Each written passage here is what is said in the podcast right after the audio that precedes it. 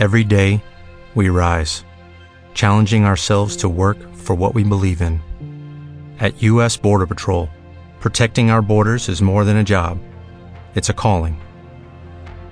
Agents answer the call, working together to keep our country and communities safe.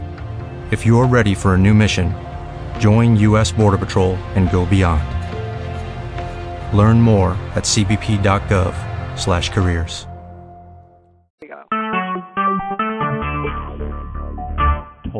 to record Recorded it live. And it's actually working. Amazing.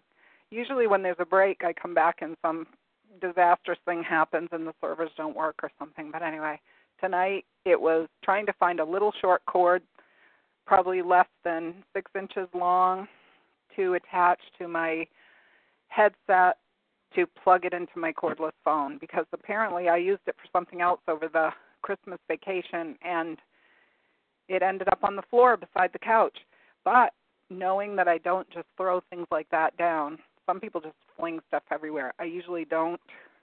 I put it in certain places carefully so I won't lose it. So what I had probably done was put it on the side table and it fell off, and that's why I couldn't find it. But I'm here now. Yes, testing, testing. One, two, four, six, nine. Pretty much, yeah. Um, it's so I'm late. Sorry about that. 7:42 p.m. January 7th, 2016. We're into a new year and hope everybody's doing well. Um, I have all kinds of stuff, and Desert Pete says he's got all kinds of stuff. And man, I don't know if it's going to be a marathon or not, but we'll see what we can do to at least get some content out there so people learn something new or are inspired to go look into something further. That's really where I'm coming from. I'm trying to make sure that just because the mainstream media can't get it right, and tonight, glaring error here in Maine, because we had on the ABC News with that, I call him a pretty boy because he looks like a model, David Muir, and he teased along about the firefighter falling through the roof, and so we were waiting, thinking that they would actually tell a story. Oh no, they just made us wait, showed us the same video we'd seen as the teaser, and then got the place wrong. It didn't happen in Bangor, Maine. It happened in Gardiner, Maine. So, anyways, that's okay. It's only a half an hour news broadcast with very little news in it. If you've never noticed, it's more like a magazine. So that's why people don't watch the news anymore. So anyway, um, and I believe the firefighter's okay or is going to be okay. I'm not sure how badly he was injured.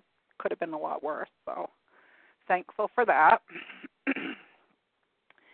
and um, I have some ideas for how I'm going to be a little better at doing this this year. I've got some, you know, goals to try to reach. One of them is I'm going to try to put my links from all the notes that I've had for all this time because I think it's been like almost 4 years putting things into folders for topics so that it's easier for me to access things that you know maybe I've talked about before or discussed with people on here or whatever researched on because a lot of it I can't hold all that in my mind. I mean, it's just too much, especially when you start getting up there in age to try to hold all that in your mind. And when you go back and read it again, you say, "Oh yeah, I remember that now." And since then, I've learned even more because that's just how it is. You start noticing things, then you notice things connected to those other things that you were studying on, and the dot connecting goes very fast when you do that. So you know, I might have some different topics like, you know, the Maine governor, which is there's new stuff there. Um, things on narcissism, which I've been studying like crazy.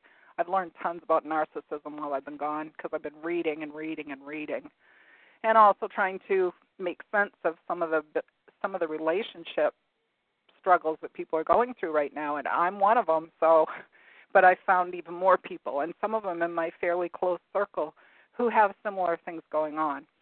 And, you know, I attribute it to the, you know, the breakdown of the family, which was how things were supposed to go. That was how the plan was made so that people could be more easily manipulated because their support systems would be all ripped down.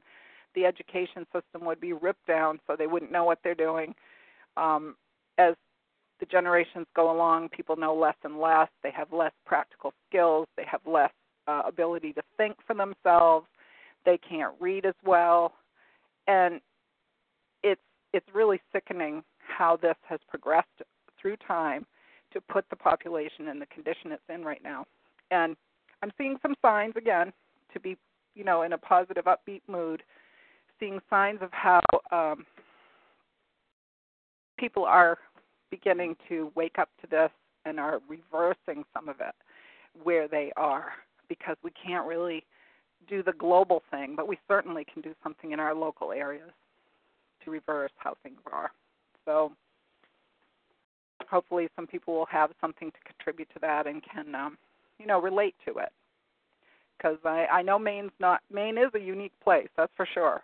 If if someone is new to this program, get out your map and look at where Maine is because a lot of people don't even know. They figure it's an insignificant place. Oh no, it's not. We're sitting right in the middle of a very strategic place because of the way the world works the patterns that are, you know, for the entire globe, the trade patterns, the weather patterns, um, things to do with the borders because Maine is surrounded by Canada, except for where the ocean is and a little tip down at the bottom where we connect with New Hampshire. We're not, um, well, I mean, where the roads go, there we actually connect with New Hampshire on the western side, but there's a lot of places where you can't cross over because there's no road there. So you know we have like we have like this isolated place but we're connected because of the way the systems are and we've got a lot of people up here in my opinion that are hiding out because no one ever looks up here so occasionally exciting things happen and that's what i usually try to talk about is anything that i find unusual or might have um, a connection to other things going on in the world so um, I had something that I saved to start out because it's the new year and because I didn't want to be all gloom and doom all the time. I want to also offer advice of things that I've learned or things that I've found helpful to think about. And while everybody is, you know, still awake and not falling into the oh my gosh, everything's horrible, the world's going to end, blah blah blah negativity that we always seem to get into because we have to talk about crappy stuff on here all the time. Um, I saw something really cute. Probably was on Facebook, I'm thinking. And it was just one of those things people pass around. It was called the it was called advice from an old farmer. And um I like this kind of thing because I grew up in a rural area, rural R U R A L. We say rural here. Um and this is how we were and you know how we believed and and and thought the world worked, and it worked great for us. It doesn't work in the system that we live in currently. It doesn't work in cities. It doesn't work with people who have a mindset that somebody else is going to come and take care of all their problems, and they just have to call somebody on their smartphone. They don't even use landlines anymore. So when the systems go down, their smartphones aren't going to work, and they're probably going to panic and sit in the corner, sucking their thumb, rocking themselves, and singing, "What is that? soft kitty, warm kitty, little ball of fur, or whatever it is. The one they always show on TV. Oh, here, here it is. Advice from an old farmer. I just took a drink of water. It's not booze, it's water. Your fences need to be horse high, pig tight, and bull strong. Keep skunks and bankers at a distance. Life is simpler when you plow around the stump, a bumblebee is considerably faster than a John Deere tractor. Words that soak into your ears are whispered, not yelled. Meanness don't just happen overnight. Forgive your enemies, it, it messes up their heads. That's a good one. Do not corner something that you know is meaner than you. It don't take a very big person to carry a grudge. You cannot unsay a cruel word. Every path has a few puddles. When you wallow with pigs, expect to get dirty. The best sermons are lived, not preached. Most of the stuff people worry about ain't never going to happen anyway. Don't judge folks by their relatives. Remember that silence is sometimes the best answer live a good, honorable life and then when you get older and think back, you'll enjoy it a second time. Don't interfere with something that ain't bothering you none. Timing has a lot to do with the outcome of a rain dance. If you find yourself in a hole, the first thing to do is you guys should all know this one stop digging. Sometimes you get, and sometimes you get got. The biggest troublemaker you'll probably ever have to deal with watches you from the mirror every morning. Always drink upstream from the herd. That's good advice. Good judgment comes from experience, and a lot of that comes from bad judgment.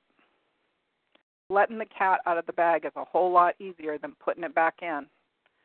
If you get to thinking you're a person of some influence, try ordering somebody else's dog around.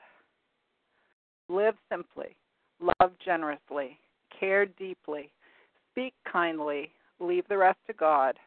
Don't pick a fight with an old man. If he's too old to fight, he'll just kill you. Most times it just gets down to common sense. Hope you enjoyed that. Now, uh, let's see, what shall I start with? Well, since Maine is one of those places where we have guns everywhere, we got them in the cars, we got them under the beds, we've got them, you know, in the gun cases, gun safes, hidden in the woods, hidden in the camps, buried under rocks. Um, they're never going to be able to get them out of Maine. It's never happening.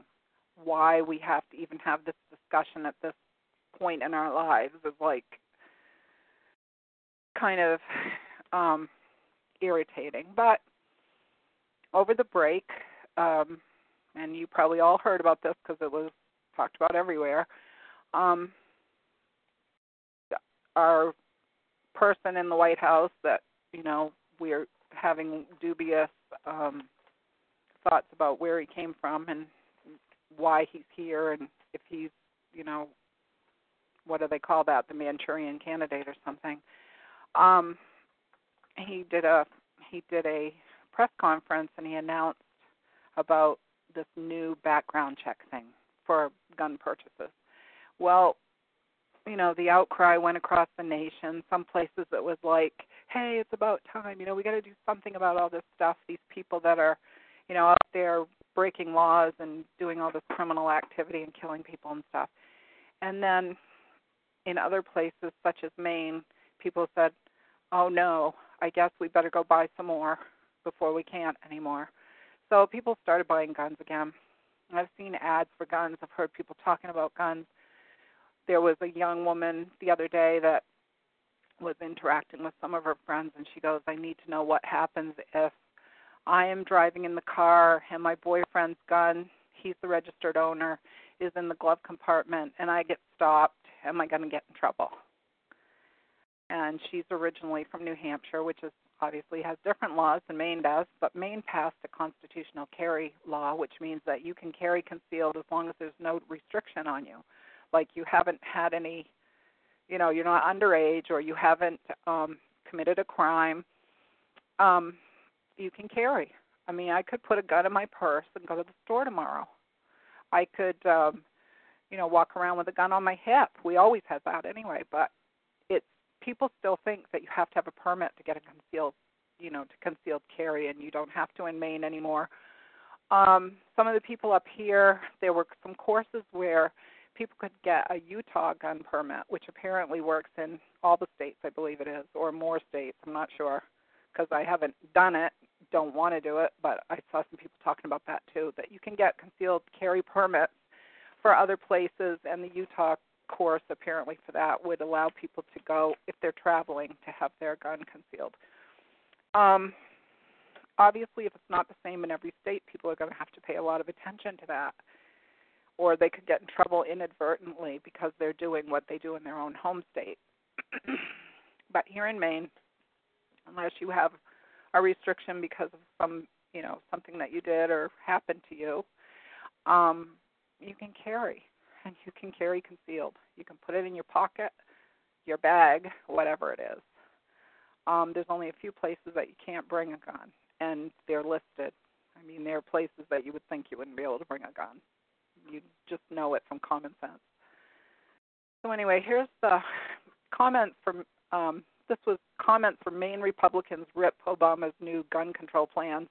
I'm not going to go all into everything about it because everybody has been talking about it. Things have changed in the last few days just from people talking about it. Um, the trends come and go. It seems kind of like something I don't need to spend a lot of time on for this group, but I just wanted you to know um, some of the comments people made on the story itself, which the comments are closed now. Uh, best being the one with the most likes. Alan Burnham wrote Insanity is rampant in our state, especially among conservatives. This nation has a huge problem with violence, gun violence, rape, and domestic violence. Past time to join the human race, folks. Um, Kat says background checks shouldn't be a problem for most of us. It won't make much difference either way, but I'm curious what laws are on the books that aren't being upheld. Maybe we should focus on them. Why are they not being enforced? Someone's comment was deleted. Um, I think some people were saying they need to uphold the laws of the land instead of making new ones because they're just not taking care of things that are already there on the books. Um, and Alan Burnham says, which laws are we discussing? The ones written by the NRA.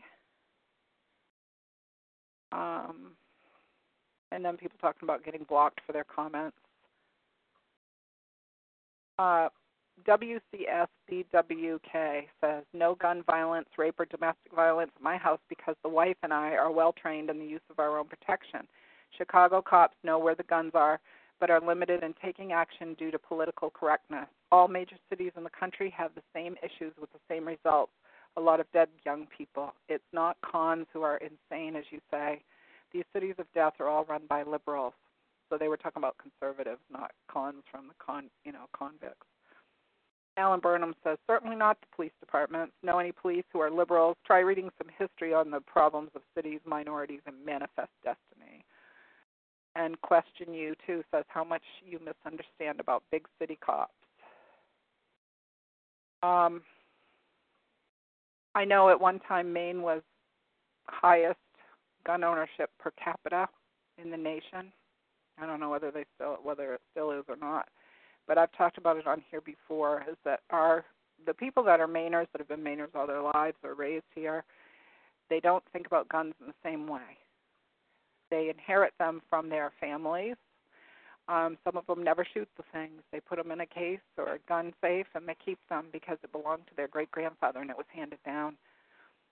And it's certainly not uh, something you would hear every day that somebody drove by and shot someone's windows out, although we've seen things like that happening in the last few years. But most of the time, if you look into it, these aren't people from Maine. They're people that have come in from other states.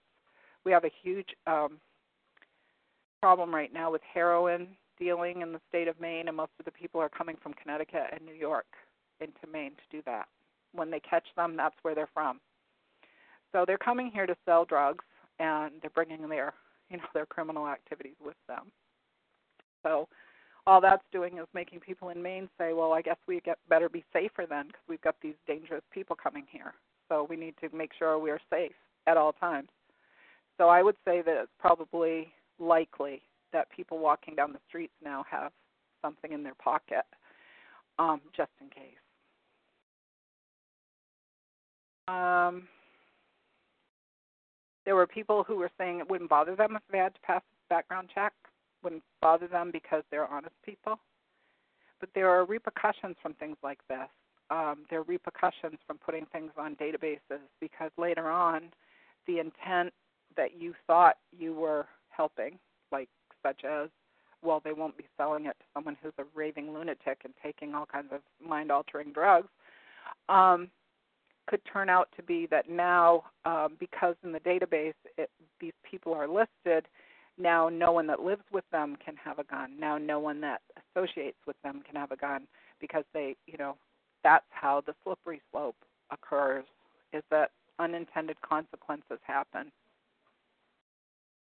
Um,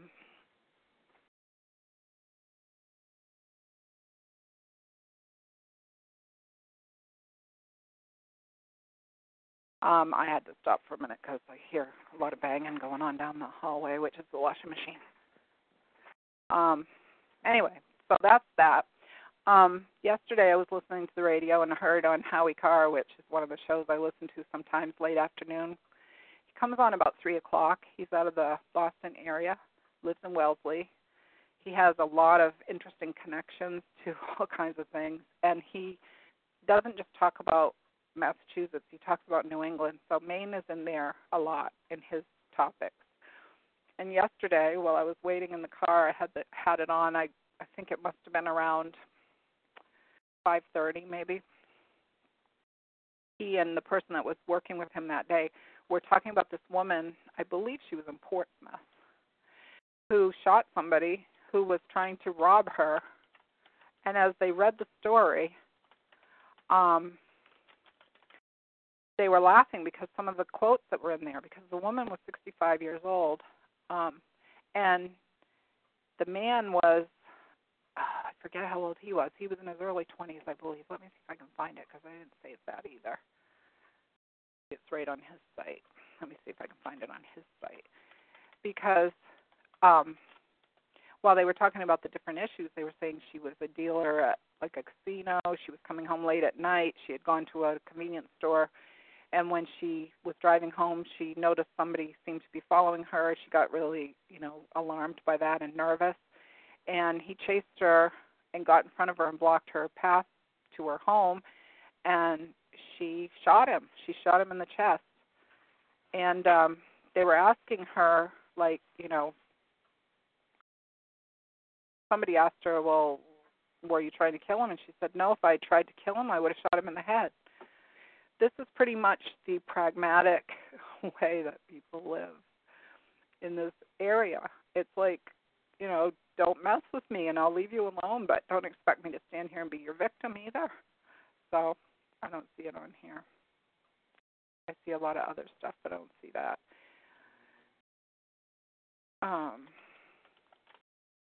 trying a few things, see if it'll show up in a Google. Yep, I found it finally. In the Union Leader, grandmother 65 says she shot a man who tried to mug her.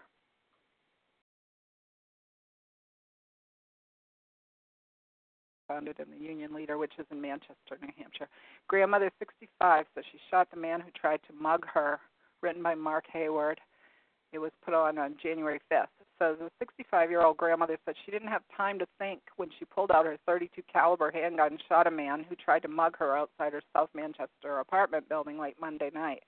The woman who recounted the incident to news media Tuesday said she had a funny feeling once a dark-colored car started following her car as she pulled away from the Mobil on the run and headed home to 640 South Porter Street, a three-story garden-style apartment building. She had just gotten off work as a poker dealer. It was about 11:30 p.m. As she made her way to the building, she said a man exited the car, ran ahead of her, and blocked her path.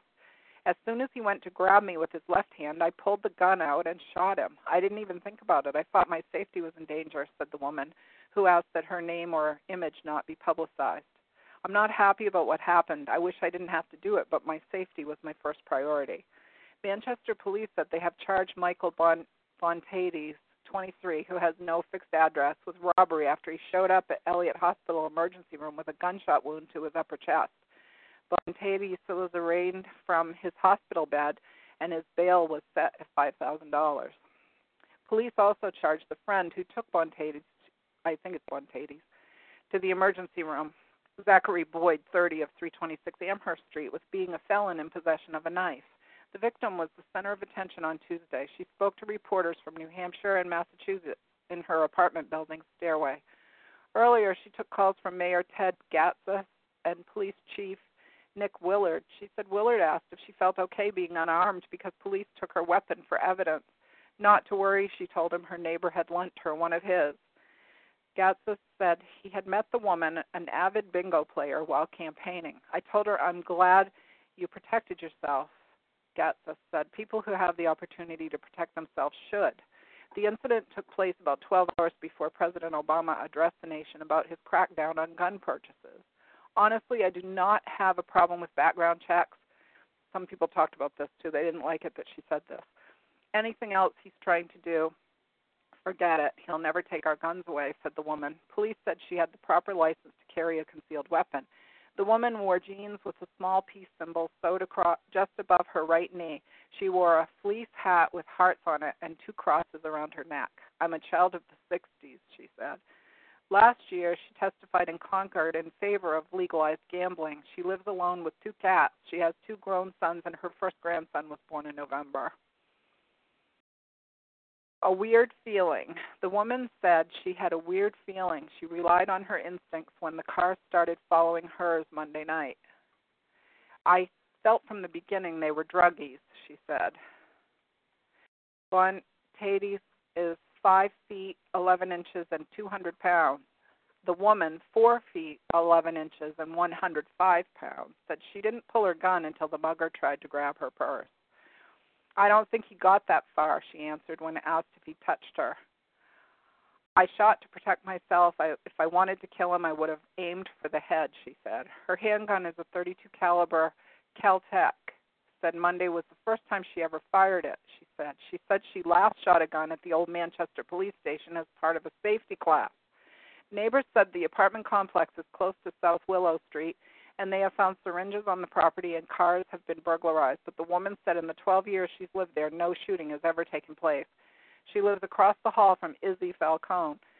Falcone was wearing a holstered handgun on Tuesday. He had lent the woman a gun until police returned his neighbors. He said he makes a living building weapons for the military, and this summer he and a friend stood guard at a military recruiting station in Manchester after a terrorist shot and killed recruiters in Chattanooga, Tennessee.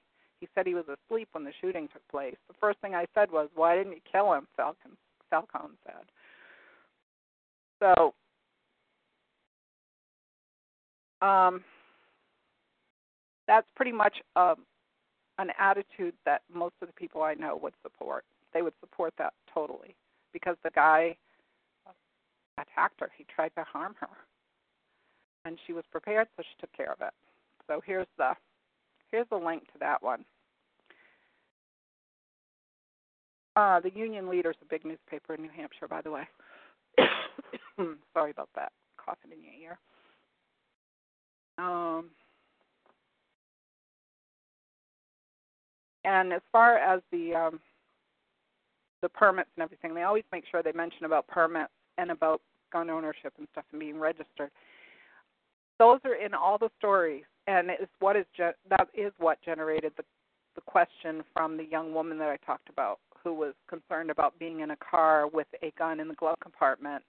The only thing that Maine law requires is that you tell them that it's there. So if they go into your car or search your car, they know it's there. Somebody apparently got stopped the other night and had one, and I think they gave them a fine, but I'm sure it's because they're trying to educate people that they have to tell you that they have to report that it's there um, without sending a ton of people to jail because what are they going to do? Send everybody to jail if they're all carrying guns in the glove compartment? My gosh, it's going to be like being in Texas because apparently they do that there all the time too. All right, I'm just checking in here to see if everything's okay with people. Looks like we don't have any disruptors tonight. Sometimes we do, so I'm glad that we have um, peace and quiet. Maybe some of our uh, little disruptors have gone away because they didn't find us here for a few weeks. Okay, so that was the one about um, the grandmother. Now, what was the one I just read from? That link in just a minute. I'll go get it because if I back up, I should be able to get it. Howie Carr. Howie Carr is on howiecarrshow.com. I usually listen to it on the internet so that I can have it on at my desk. If I'm in the car, I just turn it on. He's on a lot of radio stations. It's a syndicated show, and he talks about everything. He had, um, I, I don't know if he had him on today or not. He's had Trump on. He had the governor of Maine on today, and I missed it. I feel bad because I love hearing our governor. He is a riot on the radio. Okay, I'll give you just the one that has the comments because that's where I read from. I didn't read the whole article copy pasted real quick.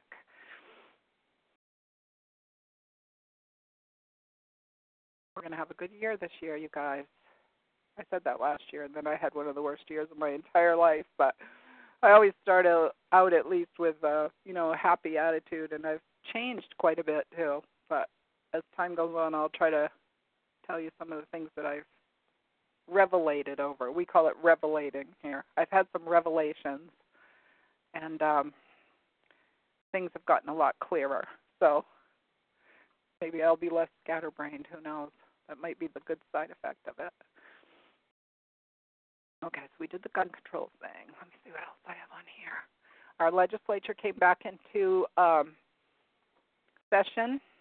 Um, started right out. First thing they were going to do, they actually had things in the paper that they were going to do this first day they were back. They were going to file for impeachment of our governor. I don't know if you heard about that anywhere else other than in Maine. But oh, it was a big deal. They made a big splash about it.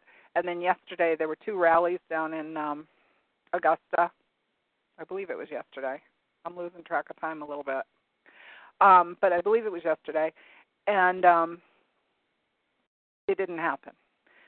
I wrote to my representative yesterday, um, have not had a reply, but basically what I said, and we have lots of Democratic uh, representatives in Maine because we just, you know, we don't tend to do too much about their party when we're voting, and we should think of it more. A lot of people vote for individuals. I'm one of those people.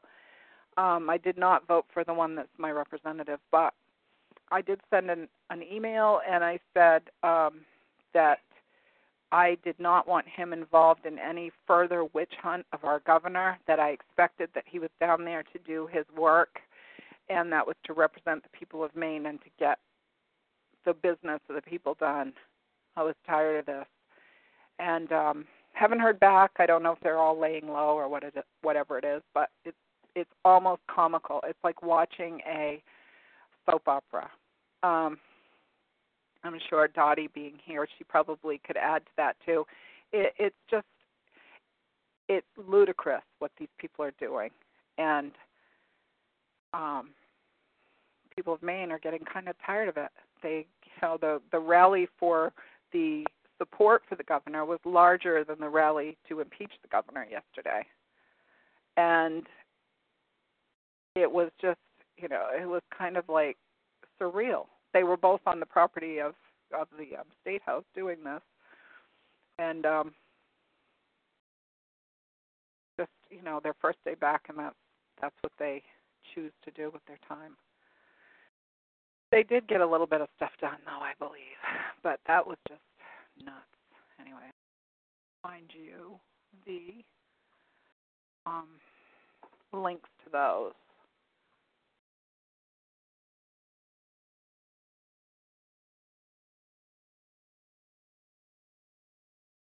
there was also something funny that we saw today too. Apparently, the governor gave a, a little gift of a little book to um, the legislature legislators as a Christmas gift, and one of the um, people who received the book read it aloud online today.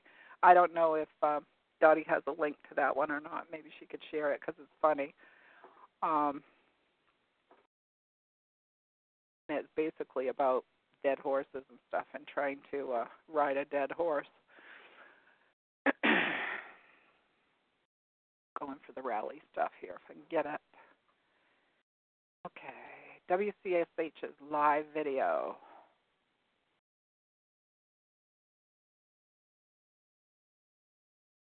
Gosh, it's almost like being um, it's almost like being back in school, trying to tell you what I'm doing while I'm doing it so that you can um, follow along. Want to give you a Facebook link because you can't go there. Have Facebook. So I can find a direct link in. Look, yeah, still Facebook. Where's their regular link? Um, maybe Dottie knows where that is too usually on their Facebook page, they'll have a link to their website itself. It's WCSH6, which is a TV station out of Portland, Maine, and they had both of the videos on yesterday. And then today there's something else. LePage apparently made a racially charged comment at a, at his Bridgton meeting last night Um, I haven't even gotten into all that yet, but apparently he said something about impregnating the white girls up here or something, and then running away or something. I don't know. He, I think he was talking about the heroin dealers that we've been having up here. I'll tell you that LePage is not a racist person, so they can kiss his butt, as they say. Not racist. He may say white girls because he was describing what he was seeing, which is that they're usually white girls. They're usually, well, I don't want to go there because I just think it feeds into it. But, you know, if you see a black man running from a building, it's a black man running from a building. That is the fact. It's not saying that all black men are criminals to say that a black man ran from the scene of the crime. That's where we get into uh, people getting really irritated with each other because one will say it is racist. No, it's not. You're describing him because that's a physical description, and it's the most obvious one when somebody's running from the scene of a crime.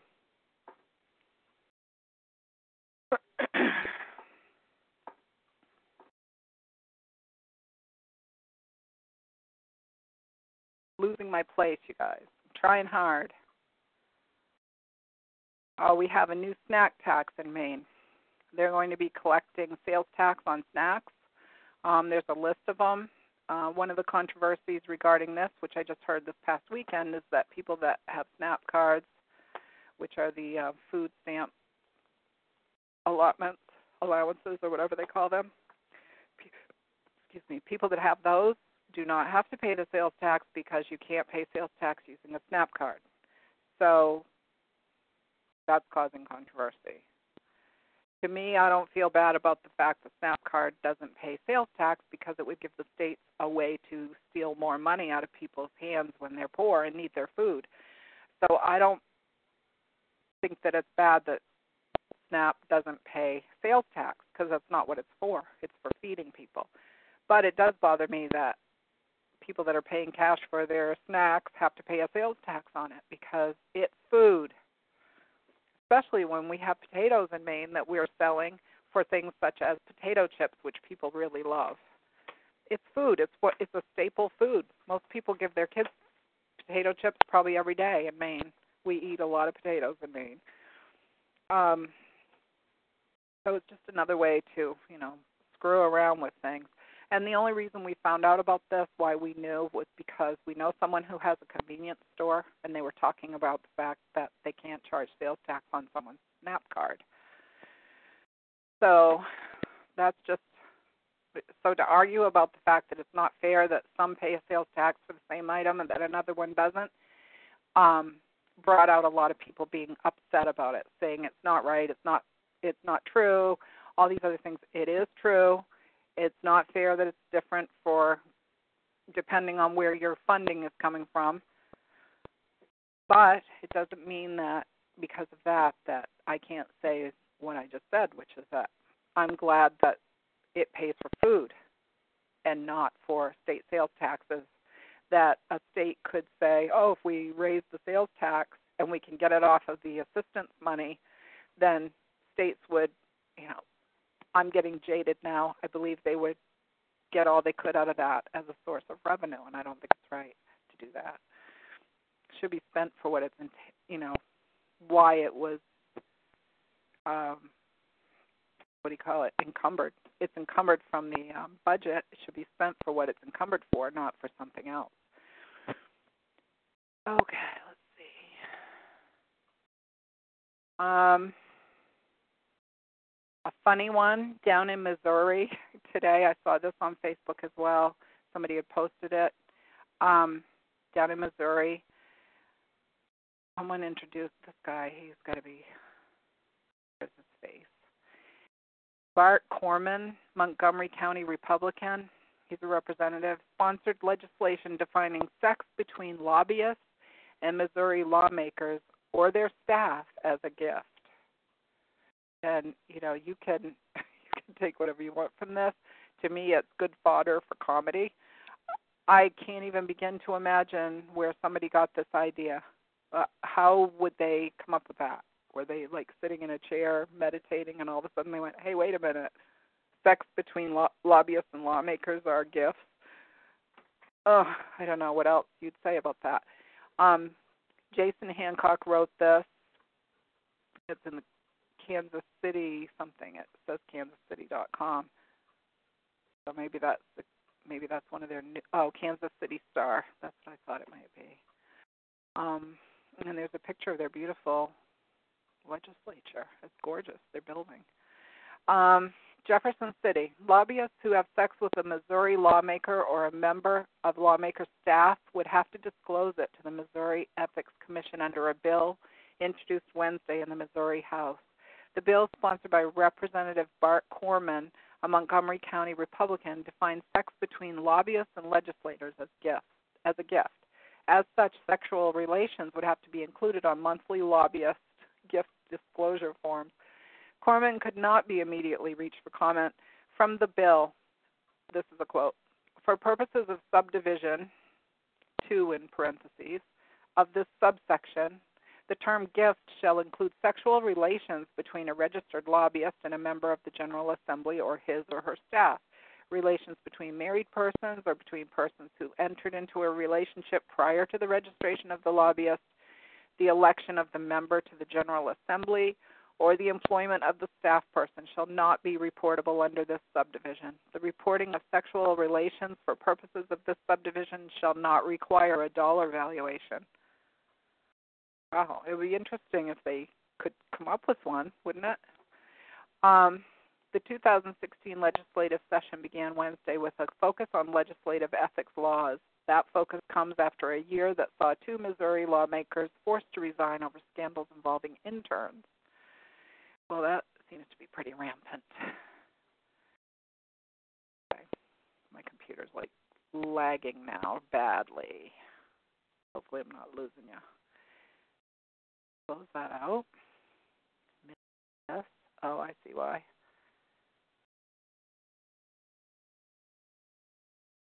Had something open that was really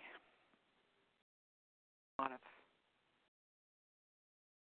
space because it has you know, it has a lot of links. It was that Science Daily site was on. Okay, here's the one I just read from Missouri. Wow.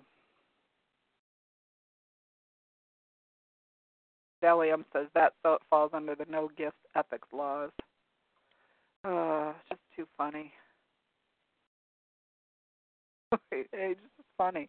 Um, you know, one of the things I've been thinking about a lot the last few weeks is and I've talked about this before too because it's occurred to me before, but it's even more obvious now, is that there's just no end to the quantification of life. It's like everything has to be measured and and weighed and uh timed and written on a chart and put in a computer and it's just so crazy. It really is. I mean, can you imagine our grandparents hearing what I just read and thinking people hadn't completely lost their freaking minds? my grandparents were very uh pragmatic about life and they would not have they would not have thought you know that would be even possible for anybody with a serious you know responsibility and outlook to come up with but anyway it'll we'll probably hear about it in the comedy section somewhere humor section um let's see what else um, they're they're still talking about the national monument in Maine, which is like a step towards that national park, which we keep saying we don't want, and they keep trying to bring in. Um, so that'll be something I'll be keeping an eye on. The Jay Mill, which is a paper mill down in the, um, I would say it's more southerly part of the state. It's not all the way down, but it's um Dottie probably knows better than I do. I think it's a little bit south of Route 2, which goes across to New Hampshire. Uh, anyway, they have sold their uh, power plant, part of their mill, for $62 million. So some of my people on here that follow the industrial parts of life in the United States may be interested in this. Um, this was just put on the Bangor Daily today.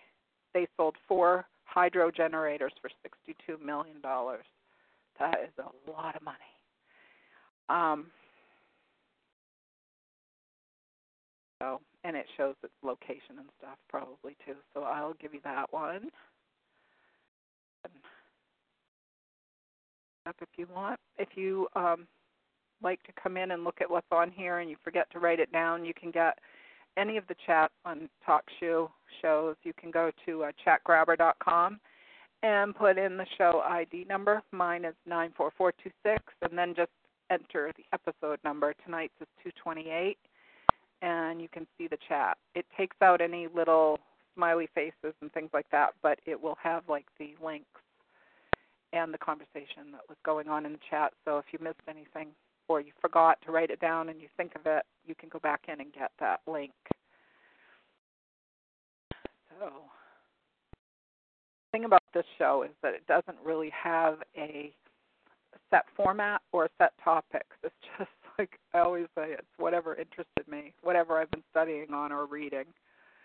Um, and the people in the chat, they're very knowledgeable. So if there's something that you want to know about and you ask a question, most of the time somebody in there knows because everyone that comes to this show, as far as I know, I mean, I don't know all the guests because they're anonymous, but the people that I know that are named that are in the chat are very knowledgeable about the the um, topics that they talk about and study on. So they're good. They're good to ask questions of.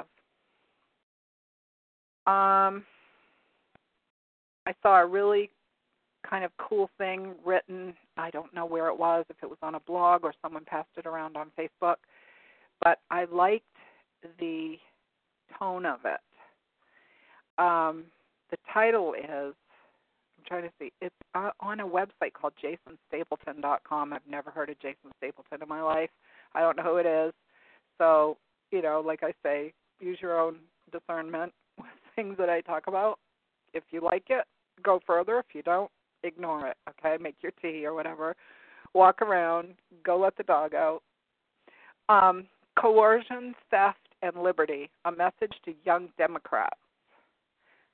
This was written by Remzo W. Martinez, December 19th, 2015. I saved it because it was a slightly different viewpoint, okay?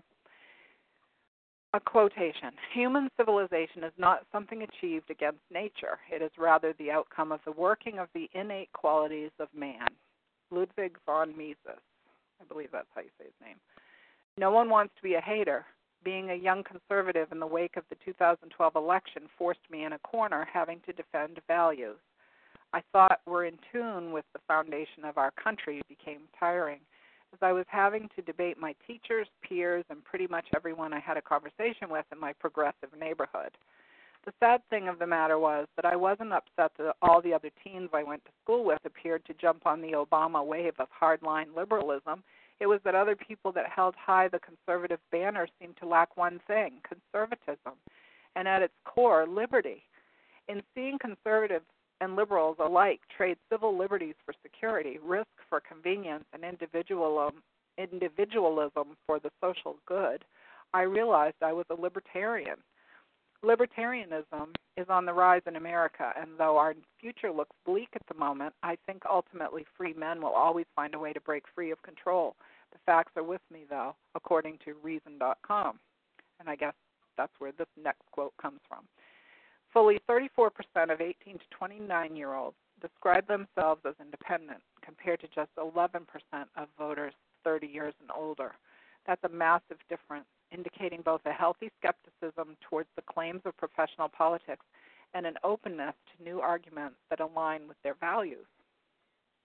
They are far more likely to be socially tolerant something that fits with the Democrats, and fiscally responsible, a perennial Republican talking point. Most millennials, 53%, say they would support a candidate who is both socially liberal and fiscally conservative.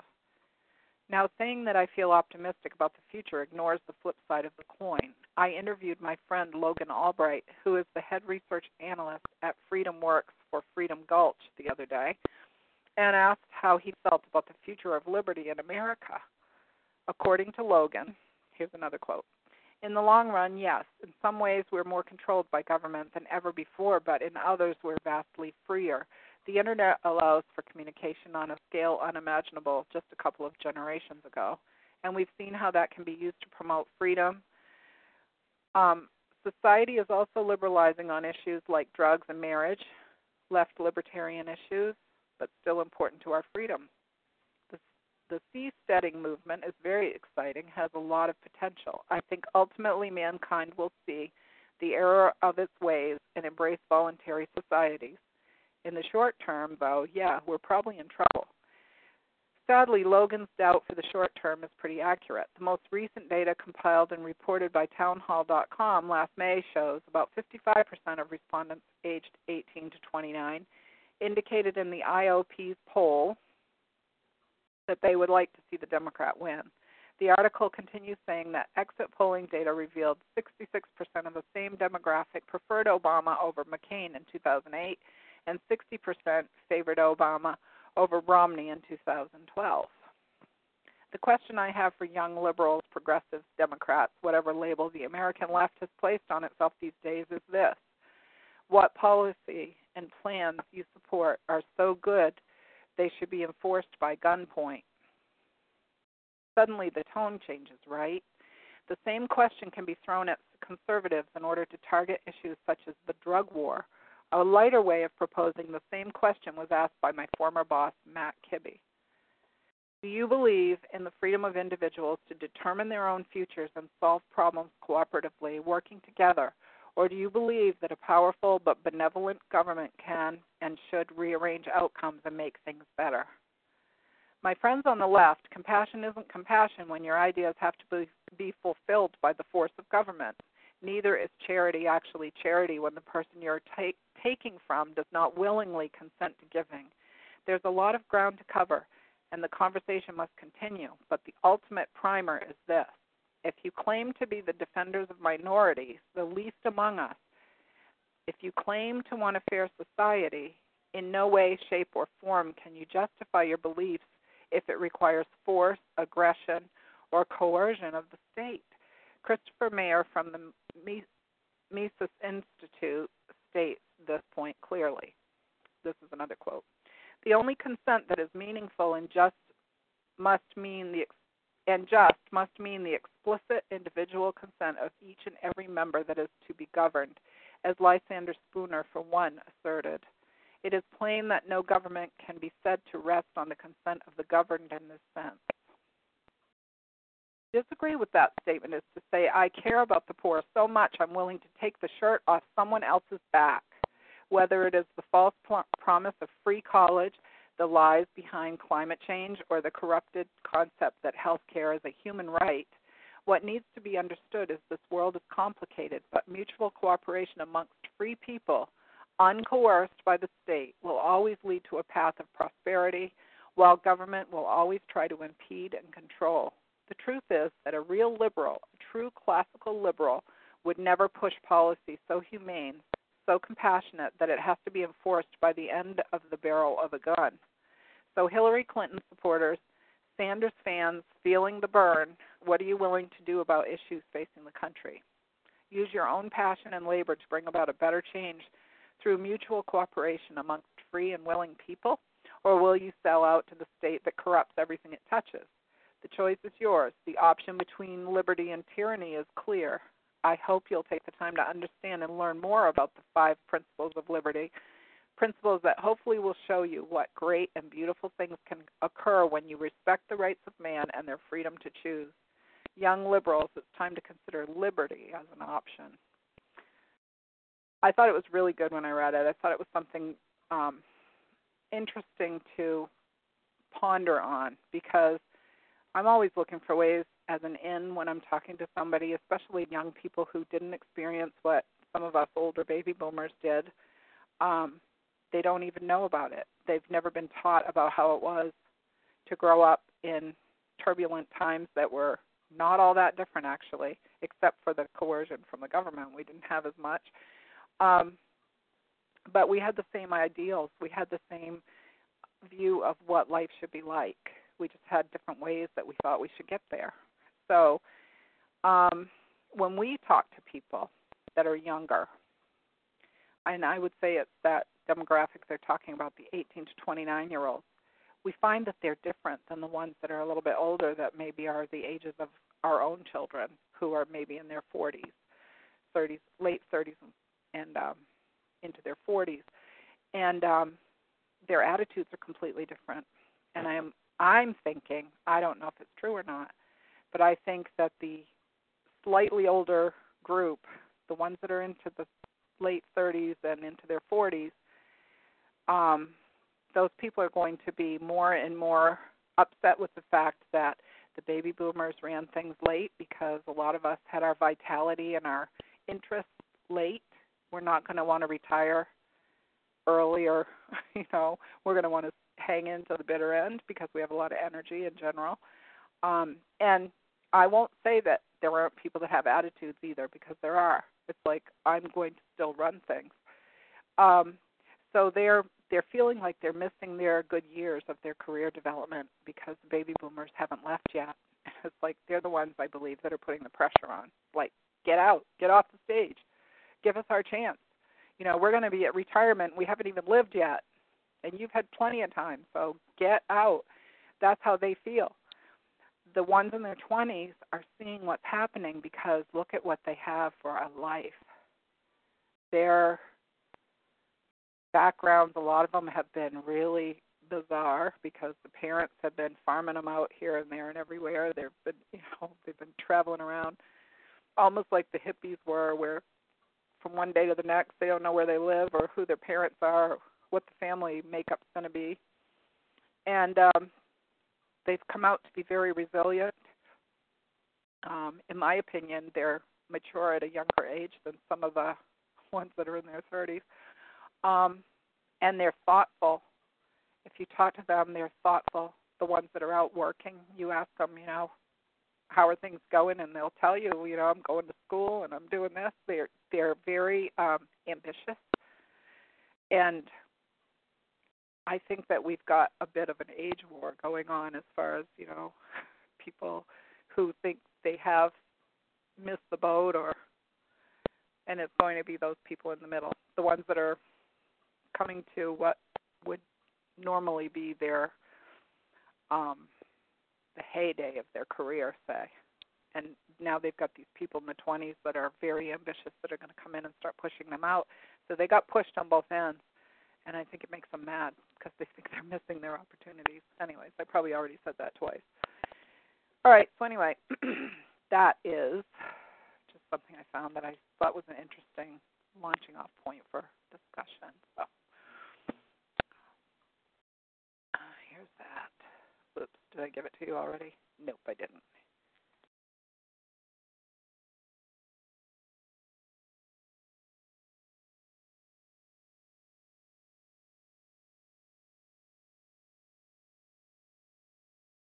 So how's everything going in here?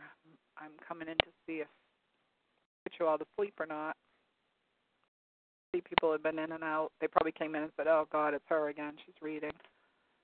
So I'm leaving. I gotta get back into it again. I took some time off and I really rested and read and did some things here and like I said, I've been studying on narcissism and psychopaths because of people that I know that I've known in my life that were and I had no idea. I had no idea I was a sitting duck for these people. And uh so I ordered a couple books and one of them I've been reading that I've just started actually. I've read two chapters so far. It's called Psychopaths free. And um, it was recommended a bunch of places. And um, I'm relating it to the um, kind of an insight that I had last year, which was that these people ra- rise to the top because they're ruthless and they have no conscience. So, of course, they would because they'll step on anybody to get to the top. So that's you know what I've been studying on um, and learning how I can protect myself better in the future, which is I was laughing about it the other day because I said, um, you know, I could probably teach the class now, and one of the things I would say is we need to learn how to tell somebody to. It's a swear word. How to get lost, basically, but with the swear word, so it's good and strong, and they understand it because they don't understand nuances or sweetness and kindness. They don't get it. They think it's not uh, useful. So they'd probably find a way to twist it back around. All right. Um, Desert Pete, I've been wandering around here and there, and you said you had a lot tonight, so I probably ought to get you on if you can, so that we don't try to put so much in that everybody leaves. So if you have time to call in, can you now? And if you can't, that's okay. I'll blab on a little bit longer until you can.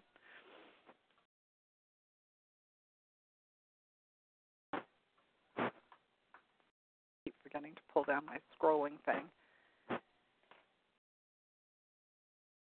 Okay, let's see. The last potato chip I remember worth mentioning was when I lived near Chicago 30 years ago.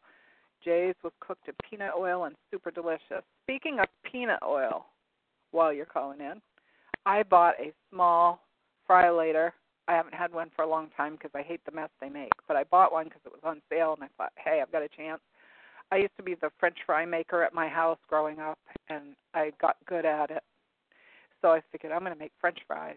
And the first thing I said was, because the directions said get vegetable oil, and I was like, oh no, it's got to be peanut oil. And I went looking for peanut oil, and it's not available everywhere anymore. I actually bought like a gallon of it somewhere at a like a a little grocery store called Save a Lot, which is a bargain grocery store, and it it's a brand name one, I guess, that's known all over the country. They probably have to ship it in just for people asking for peanut oil because it's expensive. It's like thirteen or fourteen dollars to buy that stuff. But I'll tell you what, I've made French fries twice this week, and they are good. And potatoes are very cheap here in Maine, so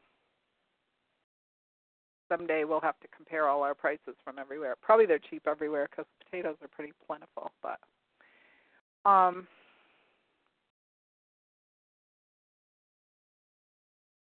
see. So we got people coming in and out, and I don't know if they are doing that because they can't find anything else to do or what. Okay. Okay, I don't know what the conference thing means. Maybe you dialed it wrong. I'm not sure.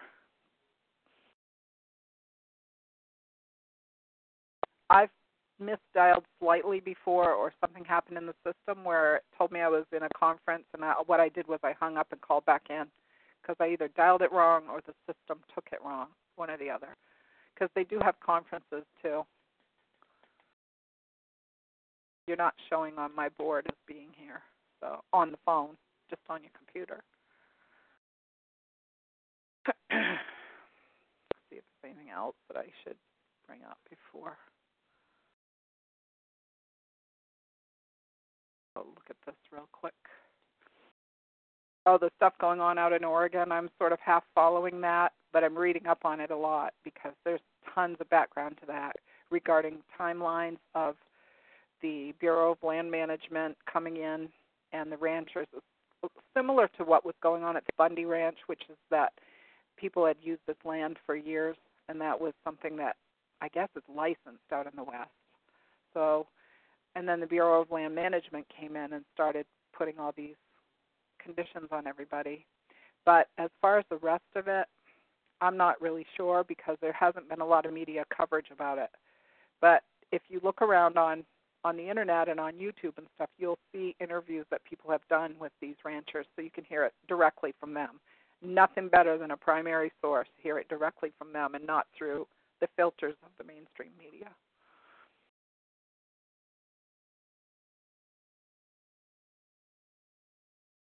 Good. Desert Pete's here now. Hello, Desert Pete. Yeah, Hear am you. I am I finally on? You are on. I just unmuted your phone, so I can Okay. hear you. Uh, my voice is probably going to be a little slurred tonight. I've got a really sore left jaw, and it's Uh oh. it's, it's really difficult to not be able to chew in stereo. What happened to you? Oh, last year I yeah, last year what, 2 weeks ago, I I bit into a a tough artichoke that uh my goodness it was like chomping into a corn husk and uh I I bit it too hard and I think I did two ugly things. I I both split one of my teeth vertically and Ew. I and I injured my jaw in the process. Although I think it's the reason the jaw hurts is because with a vertical crack on the tooth, that means every time I I food gets over that direction and I press down on it, it tries to split the push the tooth apart. So uh I'm chewing on the other side of the mouth, which unfortunately is already missing a tooth. So uh so does yeah, that tooth need to be like crowned, or does it need to be pulled, or what? I don't know. I can't afford to pay a professional to tell me. Uh, but I'm, I'm sorry to report that Desert Pete is starting to look like Gabby Hayes with. with, with I'm my, telling you, it's bad because like I haven't gone yet to the dentist, and I have three broken teeth. I don't think I could do it if I was in pain from my teeth. They're not really hurting me except for if I put something cold or hot on them. But I'm I'm gonna try to do something. I don't know what it is yet for sure. the last time I looked at at rates for various types of dental work, it looks like just if you need the the slightest of work done, you're talking thousands of dollars. Do you have any free dental clinics out there or reduced No. pay? We No. have them here, but you have to have a certain you have to fill out stuff and you have to, you know, prove it basically that you're lower income and stuff, but they'll do they'll do things for people who have like low income or no income. They will do some services. Obviously, they're not going to do fancy stuff for people. But at least you wouldn't be in pain. You know what I mean? I just don't think it's right that people who took care of their teeth all their life, like we did, we went to the dentist when we were kids. We've been to the dentist for years on end. And now we have, you know, we get to this age and and you know, it's like now your mouth is going to go to hell because you don't have money. It's not right. Yeah. Now the good union jobs with uh, with union healthcare and such have dropped by the wayside as of what 10, 15, 20 years ago. Uh you're right. We're out on our own. We we can't lean on mom and dad's help anymore. Well, this they is tough also over age 60. when I went to the dentist, I did go to a dentist, but it was one of these probably a nationwide type franchise or something. I don't know what it was. I had part of my teeth cleaned. I was supposed to go back and get more done because I hadn't been for two or three years, I guess, because my dentist got sick or died or something. He couldn't practice anymore, and it was sudden. So it all these things coincided. So by the time I got there, I hadn't been to the six months cleanings I was going to. You know what I mean? I was going to get cleanings done. I was having routine stuff done, and my teeth were in good shape still. yeah. And um, but I had just broken one. That's why I was forced to go. Right. So I went, got some cleaning done because they wouldn't do anything until my teeth were cleaned. They wouldn't do anything. They did some X-rays. That was it. And I was supposed to go back in, I think it was like three months, and get a crown done. Crown was going to cost thirteen hundred dollars. I said I don't have thirteen hundred dollars to do it, and um, they said, well, we'll give you the application for financing because they had some type of financing option you could do. And I looked at it, and I was like, I don't have the income to be doing this. I can't do it. I mean, so in other words, if you don't have the income or the credit, you can't Mhm. have your teeth worked on. It's crazy. Yeah. So people need to, you know, they need to be waking up and figuring out that you can't just like abandon people because they don't have money. Yeah, so all all we poor can do is just try to keep some colloidal silver handy and and That's slosh that around your mouth so you never get an infection with your That's injury. exactly what I have been doing all winter. Yeah. Exactly. Actually, I did it all summer too. Yeah. I sloshed colloidal silver in my mouth. Yeah. And a- as expensive as that sounds, that's actually cheaper than, than anything Well, else. And the thing is, look how many times they told us that a broken tooth can kill you because of the infection that it can get going. A broken teeth can kill a person. I've got three at least. I may have four. They're not all horribly broken. Some of them are just, you know, one of the little Yeah. points that's broken off or something. But the thing is that any crack like that, you can get an infection, and and it's it's bad, and they don't care. I Well, mean, it's just like what? Why don't you do the work, and you know, I'll pay you when I can. you know, when I finally got brave enough to get a flashlight and look close in the mirror, uh, the tooth that apparently is cracked is one that I had an amalgam filling put in, what, 30 plus years ago. They told me at the dentist that a lot of us baby boomers were having broken teeth because of those fillings, because yeah. they expand apparently when you get older, and they break the the outer part of the tooth that there is weak, Yeah. So it cracks. Uh, it cracks easily. I mean, I wouldn't even feel anything, and I'd just like, what the heck is that I'm biting on? Pull out a piece of tooth. It's like, oh man, I wouldn't even feel it breaking off. The other thing that Oh. probably contributed to brittleness in the teeth over the years was uh, fluoride in the toothpaste. I, I didn't wise up to that until about 10 or 12 years ago and, and went over to non fluoride toothpaste. I was an uh, ice eater. You were what? Ice. I ate ice. Chewed Oh. ice. They said don't ever do that. And I was like, whoever told us that? They told us everything else, like wear clean underwear and all kinds of different things, but they never said anything about eating ice. And I've always done Well- that. I bite ice. I like it. Well, some parental advice was pretty good, but but you're right. Ice. I don't bite on ice these days. No. I, I I don't know. I I didn't like that in my Illinois days, and I sure don't like it in California. But uh, uh, but yeah. Uh, shucks, my other teeth problems. I I was trying to remember what what was I eating at the time because everybody. Oh, advertisements always imply that uh, oh you won't notice any dental problems until you bite into a hard apple or or chew on a really tough steak, and I'm thinking, no, I was actually biting into a soft hot dog when one tooth went bad on me. And recently, who'd have thought that an artichoke could do damage to my jaw? But it did. Yeah. I didn't realize they got that tough. Uh, so anyway, learning as I go here. But uh, but I'm not aware of any free dental work in this area. I, I know we sure don't have any free mechanics in this area, and even affordable mechanics you don't want to go anywhere close to.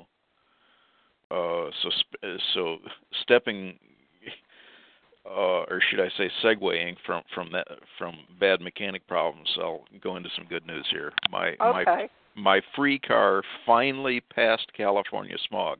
Awesome. But man, the rigmarole I had to go through, and I got to tell you what I learned when I finally got it to pass. Uh, first off, the guy who's giving me the car went to the trouble of buying the right catalytic converter. Uh, first one he bought was the wrong whatever and had to swap that. And then was my big hassle of trying to find a, a shop to get it installed for a price that I could afford. So I finally got it installed uh, just before Christmas, and then uh, waited until the first business day after Christmas. And since I had flunked two times at this one smog station in Ridgecrest, I was desperate. I, I finally learned the, the the technical term is called a pre-inspection Yep.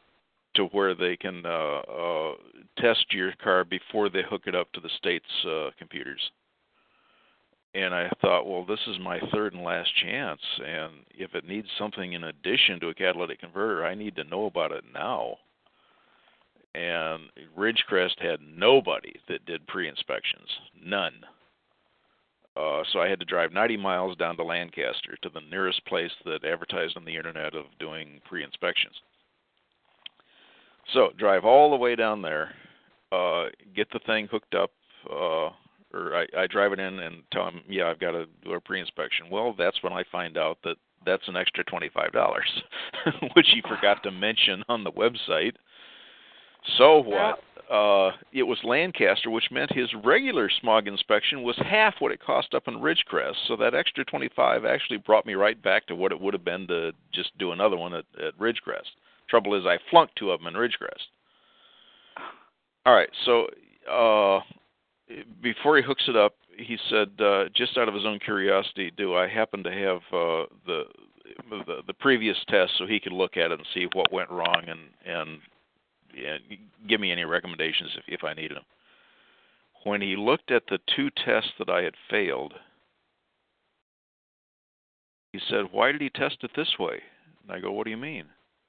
He said, "All two-wheel drive vehicles are supposed to be done on a dyno.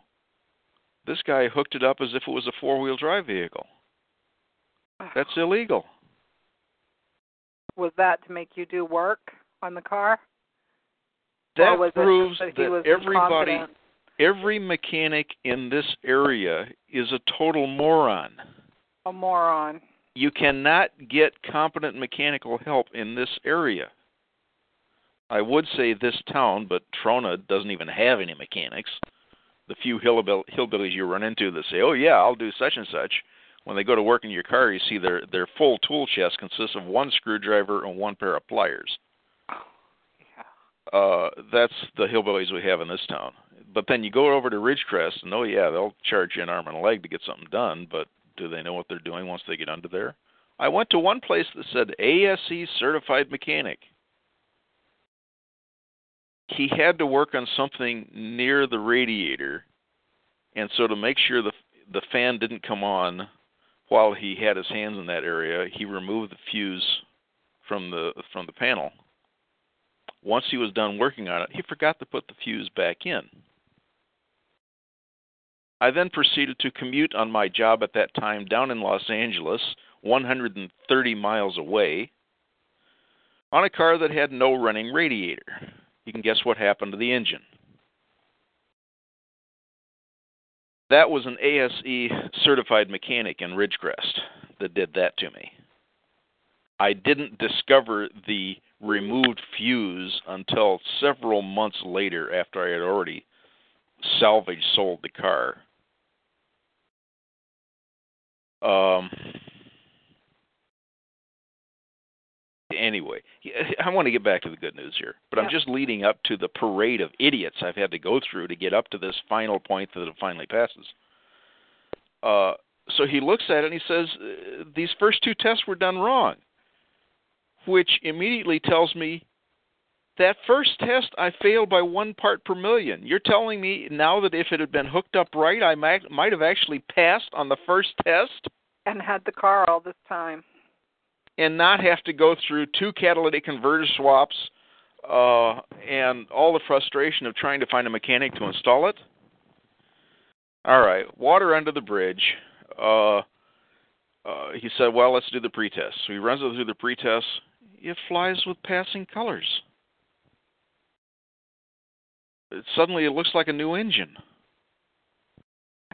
Okay, so uh, passed the pretest, so let's hook it up to the uh, to the real test. So he he runs that, and I pulled out my cell phone and snapped a picture of his equipment while it was running. Something else bizarre happened to me during the 45 minutes I was in his smog station. As I was getting hooked up and I went into the waiting area, a lady in there says, "You don't want to sell that car, do you?" I go, I technically I haven't even bought it yet. She goes, "Oh, that's exactly what I'm looking for for my son." And she aggressively grabbed a piece of paper and wrote her phone number down and said, "If if you change your mind, you want to sell it, call me immediately. That's exactly the car I I, I wanted for my son." I thought that's odd. Nobody's ever been that aggressive to buy anything from me. So okay, I stuck it in my file folder I had with me, and went on about the test. And uh, then the technician comes back to me and says, "Yeah, it all passed. Here's your your certificate." I handed him the cash and uh, and thanked him and said, "Wow, finally I have uh, I have a legal car in California." Yeah. Pretty awesome. Uh, right after he handed me that, and then he went back to his work, another black gentleman walked up to me and said, "You want to sell that car?"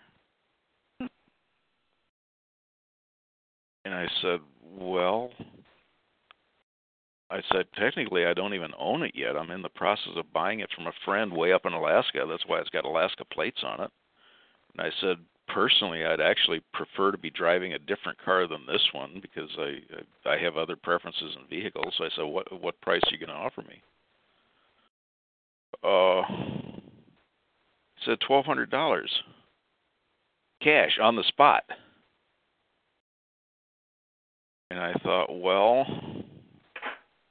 I've never had an aggressive offer to buy something that fast, but I said, I uh, I've had a personal transportation problem, and I said I need wheels that run, and I said I haven't been able to find anything that runs in this state for less than five thousand.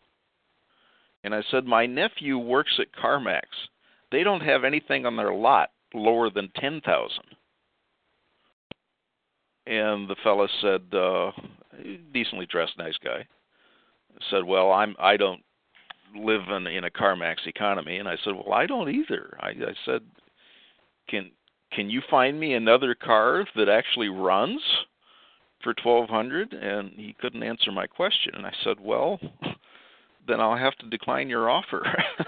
yeah. I said, "I'm I'm desperate to find wheels that work." Uh, but man, he wanted to pay me cash on the spot for that thing. And so there in in less than 30 minutes I had two cash offers for that car. Probably because of just what you said. It's hard to find a car that's running that's not too expensive. Yeah. We have Uh, people I- that sell cars here on these uh swap and sale sites. They're like yard sale sites. And um there's always cars on there. Almost every day there's cars on there. Yeah. Well, so anyway, I I we parted friends and I thanked him for the for the for the offer, but I said I I really needed this this thing to just to get around myself. And uh Yeah. so anyway, I I thanked him. We went our separate directions. Uh so okay, I'm I'm getting all my paperwork organized and I I climb back in the car and I I back it out of the test station and I'm I'm still sitting in in his entry driveway there uh collecting my papers before I hit the road for my big long drive home. And uh the technician walked up to my window. I ran it down. Uh he wanted to talk to me. He said uh if if you're in the process of buying this car, I suggest you get an alarm system on it immediately. And I said, "Oh, why why is that?" He said, "This model happens to be the most stolen car in Los Angeles." Maybe they thought you'd stolen it and it was hot because it had Alaska plates. Okay. Um it's a very interesting underground economy going on in the U.S. well, I I thanked him for letting me know that and I said I let him know that I had just gotten two two offers in 30 minutes at his location. So I said if I ever want to sell another car, I'll come down and and park it in your in your parking lot. Maybe if you expressed interest, they would have said, "Well, I'll just take it for a little drive around the block, see if I like it." uh and you would never have seen it again. That would have been your adventure for tonight. that could have been it too. But uh Well, I'm But glad in you any got your event- thing done. uh but but the- the point I'm leading up to is you have to go to a city to find really competent technicians and mechanics. Yeah. you can't find them out here in the desert. Uh, and occasionally you'll find one that's not only an intelligent technician, he's also got lots of street smarts. and that was a a valuable conversation I had with him there. Yep. Um, so now I've got the sad news of knowing that I really don't dare even put any valuables in the trunk if I go down to Los Angeles. Uh, because the whole car may be gone when I come out from a restaurant or wherever. Well, I'm Uh, sure there's ways you can also be safer with it, like where you park and stuff like that. Well, yeah, if you go into a restaurant, you park it right in a window right in front of where you're eating. Uh, yeah, and do you have it. those um parking garages where you have to have like a ticket to come in and out? Uh, well, it's I try to avoid expensive places like that, even if it is yeah, I see. two bucks. I see but what uh, you mean. But I was just thinking it must be hard to steal a car inside of a parking garage, but maybe they do that there too. I don't know. It's not anything I like. Like I said, I don't like cities, so I avoid them. yeah, Because Well. I'm I would be doing something that would be seen as really stupid. Like, why would you do something like that? Because I didn't grow up in a city and I don't live in cities. That's why. It wouldn't even occur to me that somebody might steal a car parked on a street. Yeah. That just Well, happening here. Uh, I think the reason it's so easily stolen is you've got an easy trunk release uh, lever there up in in the cabin right next to the driver's seat, oh, uh, which means they only have to jury jimmy the uh, the window open uh, to get the door open, and once they can do that, they can pop the trunk lid, and if there's anything valuable in the trunk, they'll grab that instead of the car or whatever. Uh, so in other words, the security on this year Honda, it's an early '90s, and the security was really nowhere near what what you'll find on a contemporary car. yeah. And the ignition, it's it was probably a another just bang it with a screwdriver and short two wires kind of a thing uh, the stuff they do on television spy shows all the time Yeah. uh, that you can't quite get away with with the with the present security systems. Although the fancy security systems can get hacked and drive you into a tree on Highland Boulevard in Hollywood, but uh, but that's another story. Uh, you really have to have some uh, some pretty high-end enemies to to get your car hijack, hijacked like that like Hastings did. But um, so anyway, that that was the first thing on my list for tonight. Um, on my website, and for any if there's anybody new on there, let me put the uh, put my URL up in the chat. Yep. I'm just making some tea. Green tea. See if we can be healthy here. Um, yeah, I've got several stories right under that link that uh, tie into what I'm about to be mentioning here.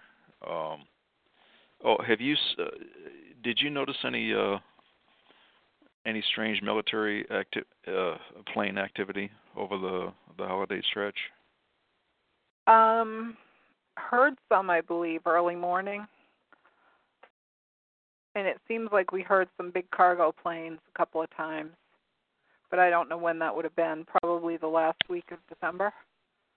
Somewhere in there, maybe. Uh, says, put a sign on it. This car is being followed by the FBI.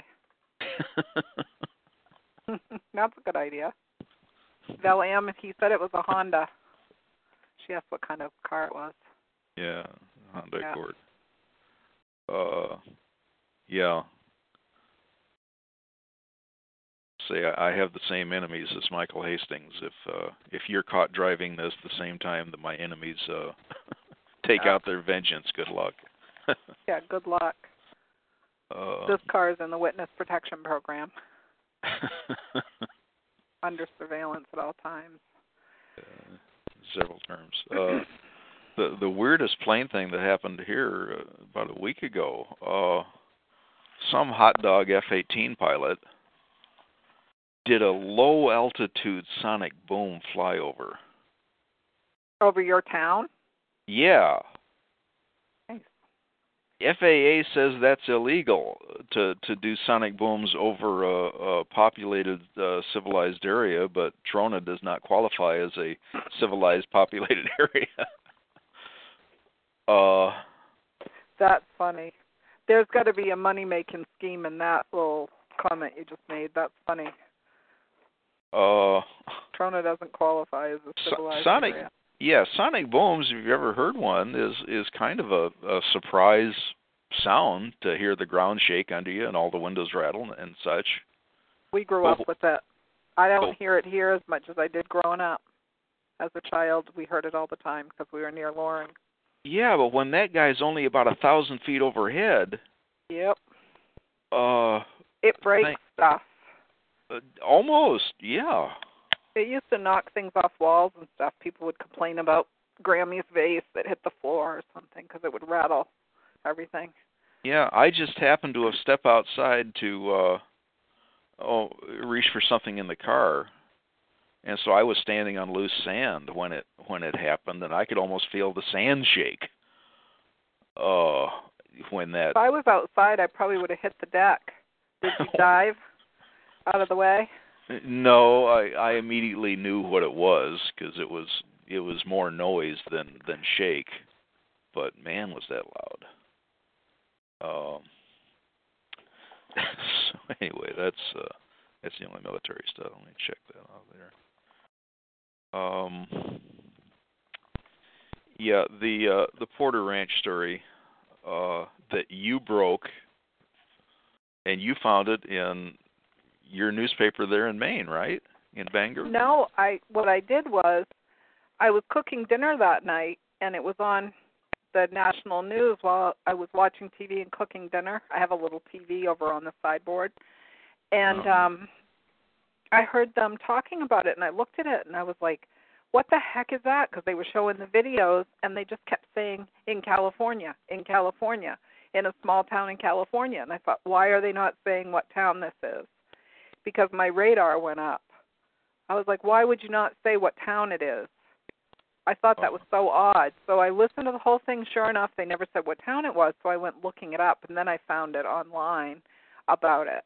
That's how I knew it was Porter Ranch, because they just I think they were saying like a Southern California, a small Southern California town, and then they You- talked about what the facility was called, but they never said what town it was. And they were saying how the residents have been living there for gosh, wasn't it like three or four months without any um, notification that they were in something they shouldn't be breathing? Like they left them there without doing anything. They didn't evacuate them or anything. And I guess it's gotten worse. Is that right? Do you happen to remember what TV network it was that you heard it on? I think ABC because that's what I normally watch. But could Really? CBS. Uh, I think so. Why? I I'm astounded ABC would use such idiotic terminology as calling Porter Ranch a small town. Well, they may have Oh. said in a small town near something, like in other words, given a bigger town name, but they never said Porter Ranch. Let let me They speak. were very cagey about it, and that's why I, it raised my red flags. Is because I thought, why would you not mention it? Is Let- it like you know someplace Yeah. that much sucks or what? Let me change hats here for a moment. Not speaking as as Desert Pete in this decrepit old town out in the desert. I'm going to talk as XXX. My real my real name, Los Angeles resident here, 30 years. Los Angeles resident. Yep. uh, one of the many towns that I lived in, and Los Angeles people move every three years. I think that's the average. Uh, one of the towns I lived in was Porter Ranch. Los Angeles County is continuous city from downtown Los Angeles clear up to Santa Clarita, you have continuous homes. You you don't have any rural stretches of farms. It is continuous buildings all the way up to Santa Clarita is the first stretch of open territory that you'll find a ranch in. A ranch or a farm. Uh, Porter Ranch is part of the way up there. Porter Ranch sits next to some geologically challenging hills, which makes it very expensive to build on. And the only hills that are that steep that people go to the extreme expense of building on uh, are the Hollywood Hills, which, granted, are just as steep, but 90% of the price of a Hollywood Hills home is the cost of the construction. You have to build them on stilts. I mean, it's it's outrageous. Uh, but that's that's Hollywood Hills and that's California for you. Uh, Porter Ranch sits right next to to hills that are that steep. Uh, Porter Ranch is over a hundred thousand people there. Hmm. Uh, it's also for upcoming young professionals, as I was way back in those days. Uh, it was a nice upscale neighborhood to look forward to working your way up to. I would best describe Porter Ranch as not the super elite moguls like the Hollywood moguls, the Sam Goldwyns and Mayer and and the the big fat cats that run the whole Hollywood industry. Not them. They live in Beverly Hills and and Malibu, and that's millions of dollars for those places. Forget that. But the successful working class. I mean, somebody who really got up to being a, a top level manager at a big company. That's who lives in Porter Ranch. Uh, two people I know that also lived in Porter Ranch. To give you an example, Herb Alpert's personal recording engineer lived in Porter Ranch. Uh, he did not control the record industry. He had to show up five days a week and do what Herb Alpert told him to. But he was the top engineer at A&M Records. He lives in Porter Ranch. Uh, the other person I know was the word is title right he was the electronic engineer responsible for the entire West Coast satellite link for ABC television network. Hmm. Uh, ABC, uh, well, it it fed the network either from New York or from Los Angeles. Well, this was the guy responsible for keeping all those satellite dishes in Los Angeles working. Okay, so when but he was a working class. He still had to show up 5 days a week and and and work for somebody else. He didn't own ABC. So what I'm saying is the successful working class aimed for Porter Ranch. That is the uh, the caliber people that that try to live there, and that's why shucks the the only reason I was able to live there is I shared the house with two other working bachelors who both had good paying jobs at the time, uh, and as I did at the time, and together we were able to split the cost of renting a house. No way could we even afford to buy there. Uh, but that was the only way I was able to to nose into a neighborhood like that. Um, so so anyway, that that's the caliber home that lives there. It's not rundown dumps like you find here in Trona and, and whatnot. So anyway, not not to overly praise Porter Ranch, but just just to give you an idea of of the caliber of people that live there, and it's full of families, young professionals. Uh, a lot of people are there, and for somebody on ABC of all places to call it a small town. Well, I'm not sure it was ABC, but I'm right now. I'm trying to find yeah. uh, a possible video that I may have seen because I thought I might recognize it, but mm-hmm. everything I see online says Porter Ranch all over it. So it either yeah. was just a an update or so, I don't know, but you hadn't heard of it either. You were surprised I know. when well, I mentioned it. So of course, of course, I don't even have a regular television here. yeah, but here's true, the funny thing: is like someone our, should have been talking about it. Our our alternative news guys, Rense, Jones, on even Able Danger. Uh, we usually have our, our ear to the ground on a lot of important stuff like this. And I didn't see any of our news guys mentioning, oh, there's a serious methane leak in Southern California until over a week or two after you and I were Chuck were discussing it on on the sh- on here on OODA. Yeah, because I don't think they wanted it to get out.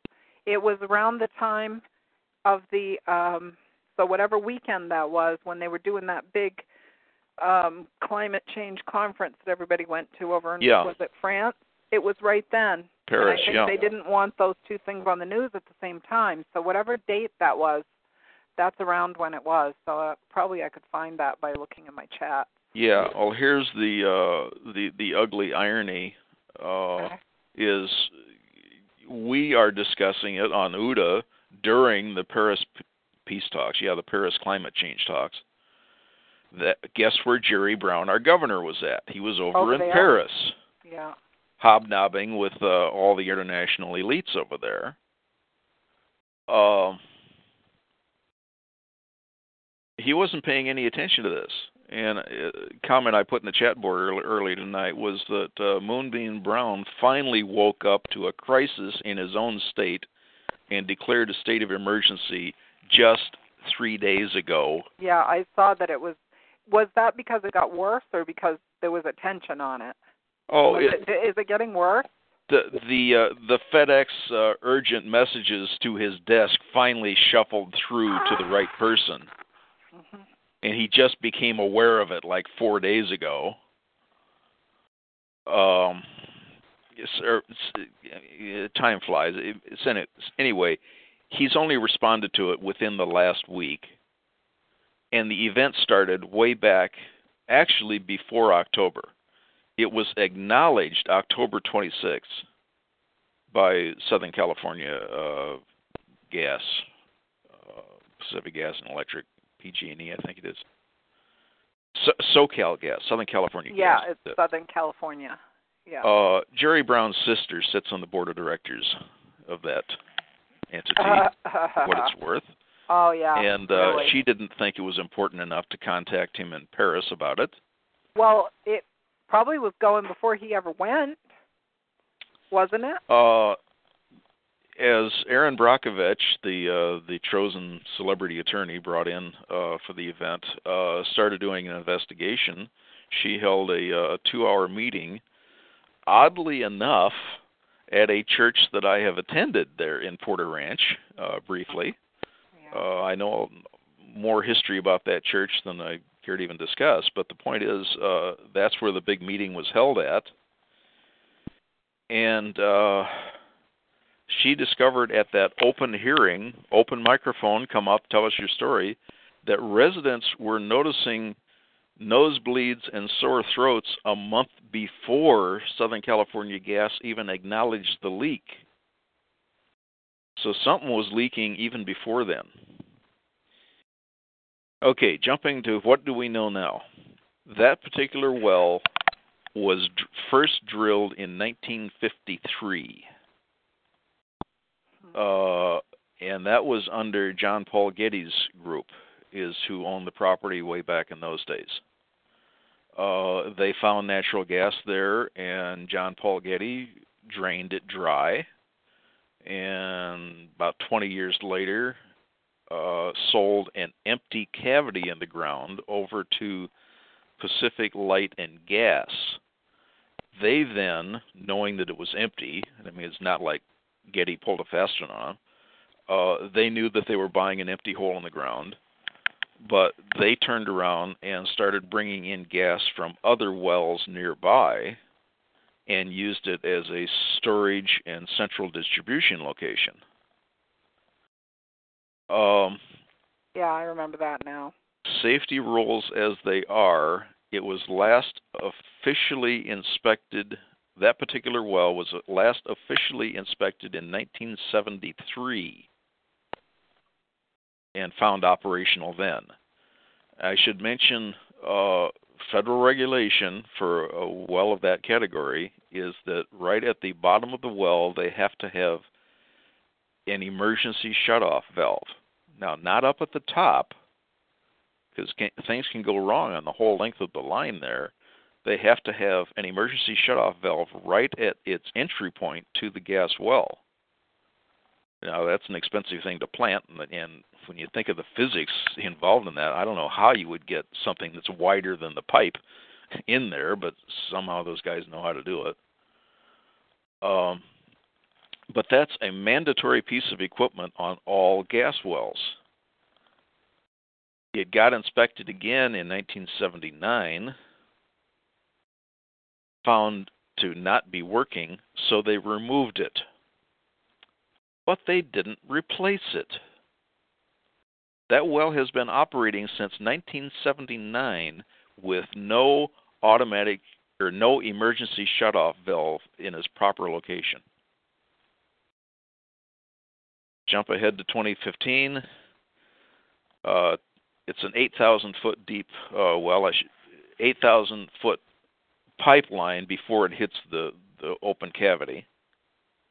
Uh, 2,000 feet deep, the line ruptured for who knows what reason. Uh, so now the question is if they had had the emergency shutoff valve down at the bottom, all they had to do was flip a switch. It stops all gas going into a, a found to be corrupt line, and the problem is solved. Except that there was no shutoff valve down there. It was removed in 1979 and never replaced. Whose responsibility was that? Management at SoCal Gas. Who's on management? Jerry Brown's sister. What else do I have to say? I know, but it, isn't it always like that? I mean, it's always a bunch of people that know each other and are covering up something. Yeah. Instead of just saying, "Hey, you know, we screwed up bad because we shouldn't have done that." Well, they're so worried because then the lawyers all come in and say, "Well, then whose fault is it and who's going to pay for this?" Yeah. But those well, people still should have been removed from the area. No. And they weren't. They were told basically that everything was fine. They were okay. one of the uh, stories that came out during our, our three week shutdown here, uh, the residents of Porter Ranch were making some pretty outrageous claims that almost offended me. They were saying, well, the, the state owes us uh, relocation, and while we're being housed elsewhere, uh, they also need to be paying for security of our homes back at uh, back in Porter Ranch. And I thought, well, you're really stretching the limits of what the government should be doing for you, aren't you? But then I gave it a second thought. Those are million dollar homes in Los Angeles County. What do you think those people are paying in property taxes? Yeah, not only that, but they probably don't need their house uh vandalized while they're gone and all That's their for stuff sure. stolen. Yeah. But uh, when you stop and think what they are actually paying in property tax, yeah, they do have a right to make a demand on government to pay back something that that they've been paying into. Right. I believe that. Uh, 'Cause, I think well, I mean, their taxes are to do things so that you don't have this kind of stuff happen and ruin your property value. yeah, who's going to want to live there? They're going to know about it. They won't Yeah, want to live uh, there. Even I- if I it's don't think- fine, they won't want to live there. I don't think any of us here tonight are in favor of, of just runaway welfare and handouts and Obama phones and a bunch of stupid stuff. No. Uh, but then again, when government extracts money out of your wealth, yeah, they better pay something back. I better see a school in my neighborhood. I better see a road that I can drive on. Uh, government does owe you something back for the taxes they extract from you. And given how high the property taxes would be in Porter Ranch, and shucks, I was only a renter. I didn't even get to look at the property tax bill there on the place that I was in the brief time I lived there. Uh, I just know that it would be high. It would be very high. Uh, so yeah, they have a right to uh, uh, to make some some claims, and I and I don't blame them. And I, I won't resort to class warfare and show any jealousy against the people who can can afford to still be there where I had to move out back in 1993, which ironically enough was one year before the earthquake hit. So I picked a good time to leave the neighborhood. Yeah. Um, uh, so anyway, if, if, a couple more comments here. Uh, don't want to spend the whole evening on it, but uh, but this is really about the last really important thing on my list. Uh, so I am going to spend another few minutes here on Porter Ranch. Um, do you know anything about a guy by the name of Dr. William P. Mount? I've heard the name. Not He's recently, posted- though. I think a couple of years ago I was reading something. He's posted some uh, some very intelligent videos on YouTube. Uh, he seems very articulate and very knowledgeable on a lot of things. Uh, he just posted one about Porter Ranch. Now, a couple of his comments, I'm sorry to say, were were kind of knee-jerk responses, and he didn't thoroughly read what he was commenting on and a couple of his his reference points were really out of context, and I I I would correct him if I had the opportunity. Uh, but he did brought, bring up something that is very real. Only eight miles away from this leak is the location of the Rocketdyne Santa Susana Pass 1959 nuclear meltdown. Rocketdyne was running a top secret nuclear reactor up in the hills at that time, and back in 1959, that was all orange groves and and rural property, and that's where Hollywood shot its westerns and and such was out in that area. Well, Rocketdyne had just built a new facility there right after World War II, and one of since nuclear energy was the uh, the hot topic to discuss in those days, and and Eisenhower pushing uh, nukes for peace and whatnot. Uh, Rocketdyne was getting their fingers into the pot, and they were running their own nuclear reactor up there in the hills. Something went wrong on the sodium cooling system. Uh, pipes corroded uh, faster than they thought, and this cooling system failed and the rods melted right through the reactor and went down into the soil and disappeared as it burned its way toward the middle of the earth. Uh, so that was the site of the nuclear reactor meltdown in Santa Susana Pass, which, as you look at it on the map, is only eight, about eight miles away from this current gas leak up in Porter Ranch, Aliso Canyon. Uh, Dr. Mount points out the size of that cavity that all the natural gas in is rounded off, but essentially a cubic mile size cavity underground. Uh, that's a large cavity. I don't know what direction it stretches. I just know there, the drill point was Aliso Canyon, but just how far it went in each direction, I don't know that is really close to where those nuclear rods were burning their way down through the soil for the last 55, 56 years. I heard something about that over the over the break. I think because I don't think you were talking about that um, last time. You talked about some of it, but I don't think you were talking about that. Well, is that what? You, did you email me that maybe?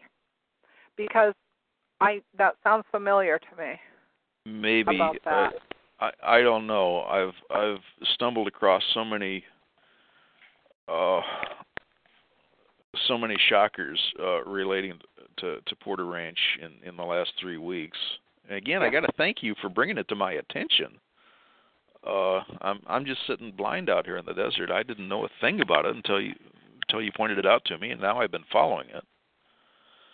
Um the one newspaper in Los Angeles. There's two big newspapers. One is called the Daily News. The other is uh, the the LA Times. Uh, the Daily News is situated up in the San Fernando Valley, so their reporters.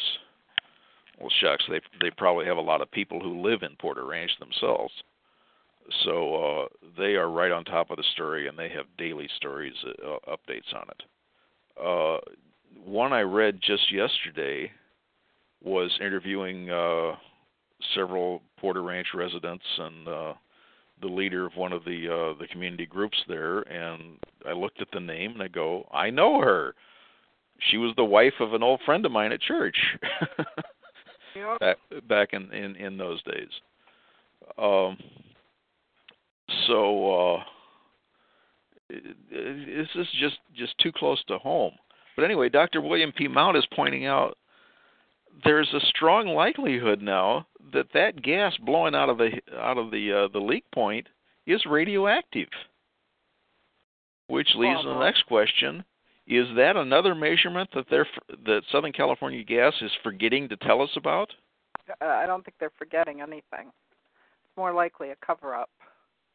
Uh, yeah.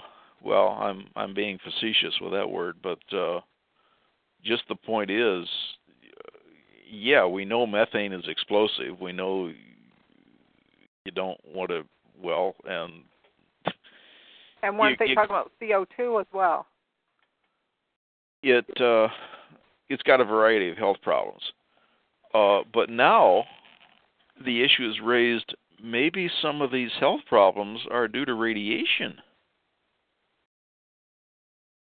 Nosebleeds, I had I have often heard that referred to in reference to radiation.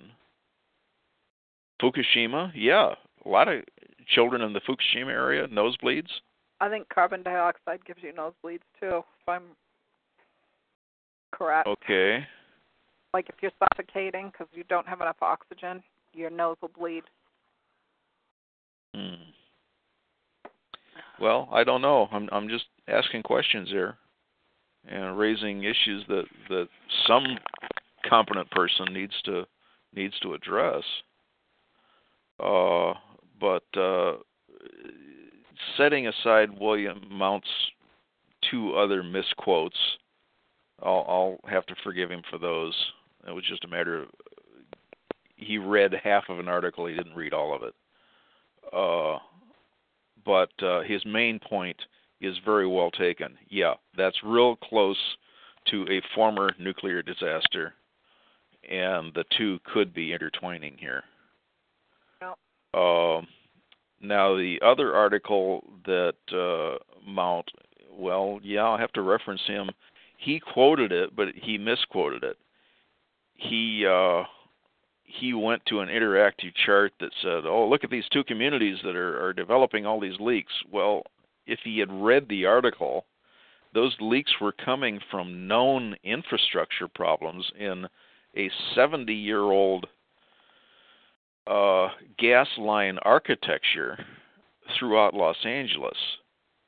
And it's not that three leaks popped up in th- just those three communities. No, those were the only three communities that bothered to take any tests. That's why three cities showed up, three small towns inside the huge Los Angeles city network. And like I say, Los Angeles is really a continuous city from downtown LA with its skyscrapers all the way up to Santa Clarita is the first time you'll find a farm. Um, Santa Clarita is, goodness, 40 miles north of downtown LA. Um, but uh, so LA is just continuous city for 75, 80 miles, and that's why when you mention uh, a small community, yeah, Porter Ranch, 100,000 people, small community, it's part of Los Angeles. Be be real.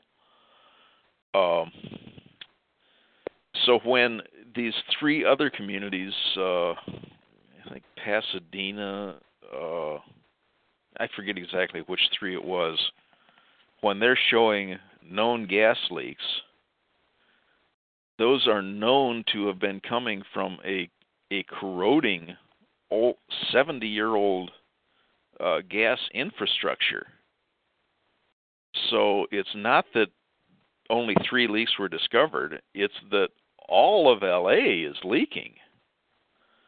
A majority of it is from its old infrastructure, but let's be real. 1969, we had a 6.9 earthquake in Northridge. That is,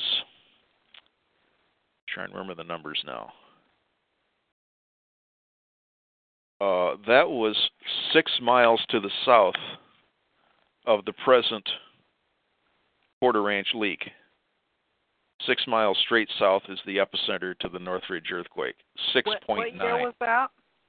1993. Uh, tw- 20 years ago. But uh, if the ground shook that bad 20 years ago, uh, maybe it's taken that long for uh, for the cracks to finally crack through.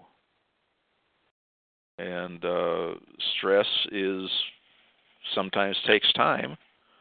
Uh, an initial bump leads to a, a, eventually a fracture and, and whatnot. Going to be interesting uh, to see what happens out there because they had said in that story that I'd heard that it would be months before they could do anything, and I don't even know if they had a real clear idea of what they were going to do. Well, as my news report on my page points out, the uh, the big shots of uh, Boots and Coots have been called in, and Boots and Coots was bought out by Halliburton a few years back. uh, they're supposed to be professionals who know how to stop this sort of thing. Uh, but they've been on the scene for well, it was just shortly after we started talking about it. It's when they came out, so for at least two weeks now.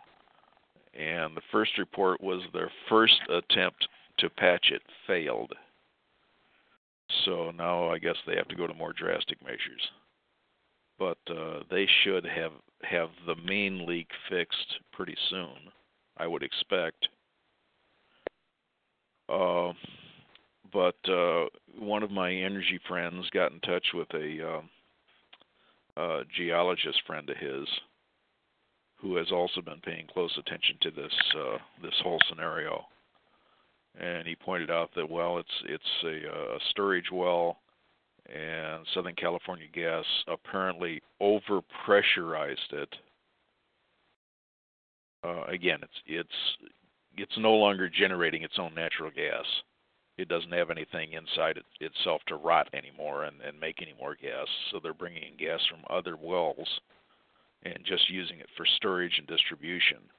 But in the context of using it just for storage and distribution, they went and overpressurized it, and that's why they're now generating multiple leaks everywhere. Uh, because getting back to uh, this one LA Air Quality District website that was pointing out what they called infrastructure leaks, I would tend to think they're probably correct on most of them, but if you look at that map, you'll see they were finding natural gas anywhere and everywhere. And you have to guess and almost bet that some of that is coming from that big storage well under Porter Ranch has just fractured and it was probably fractured back in the 1993 quake and it's just now reaching the surface Hmm. because don't forget that cavity is 8,000 feet down. Now I forget how deep the the Northridge quake was. That's probably something I need to look up. See how close the epicenter was to the uh, the actual uh, cavity. Uh, but maybe it's taken 20 years for the gas to seep up through the soil now and finally get to the surface. Uh,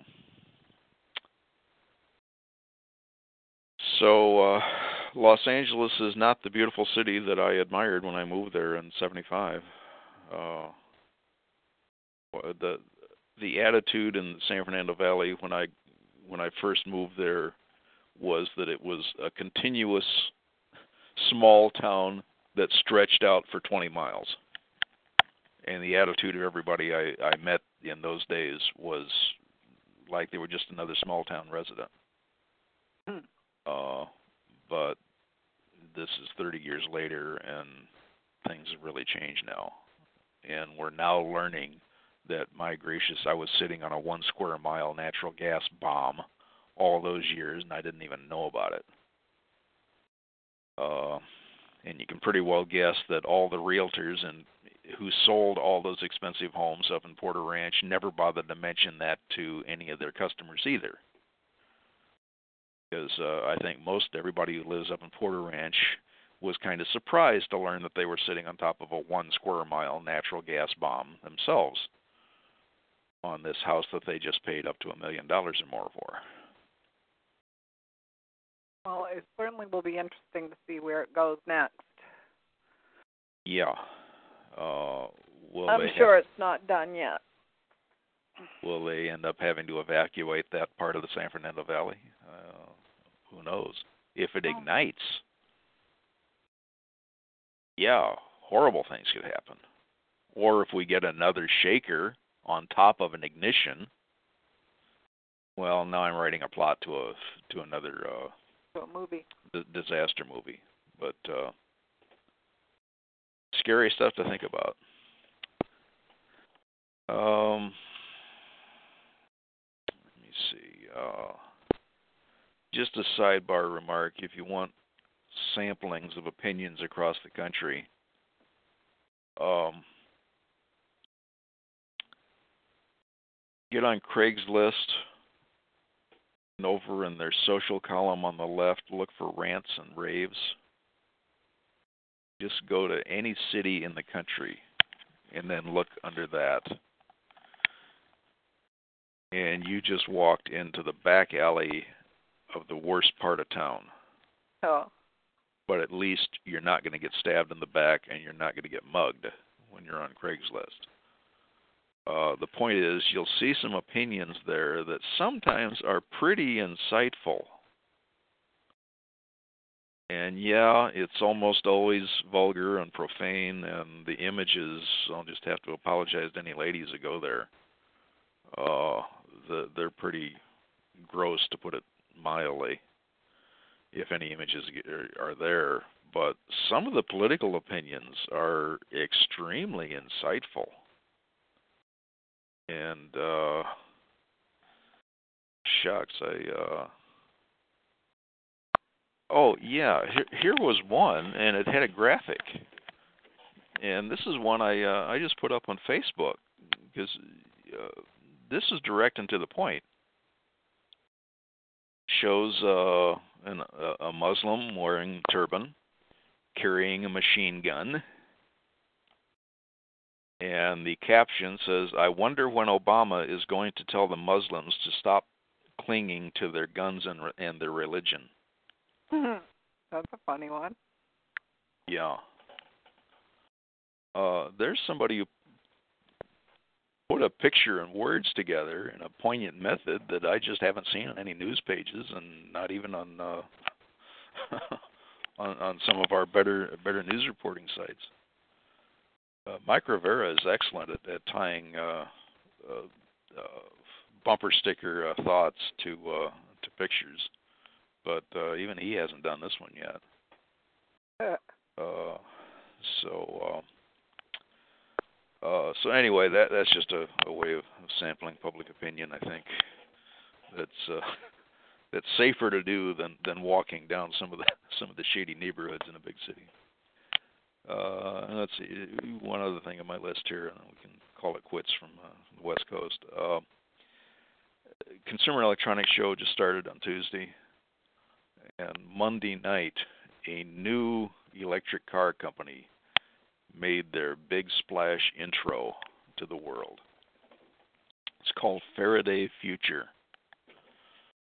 And they had an unveiling of a really exotic looking sports car, race car, whatever you want to call it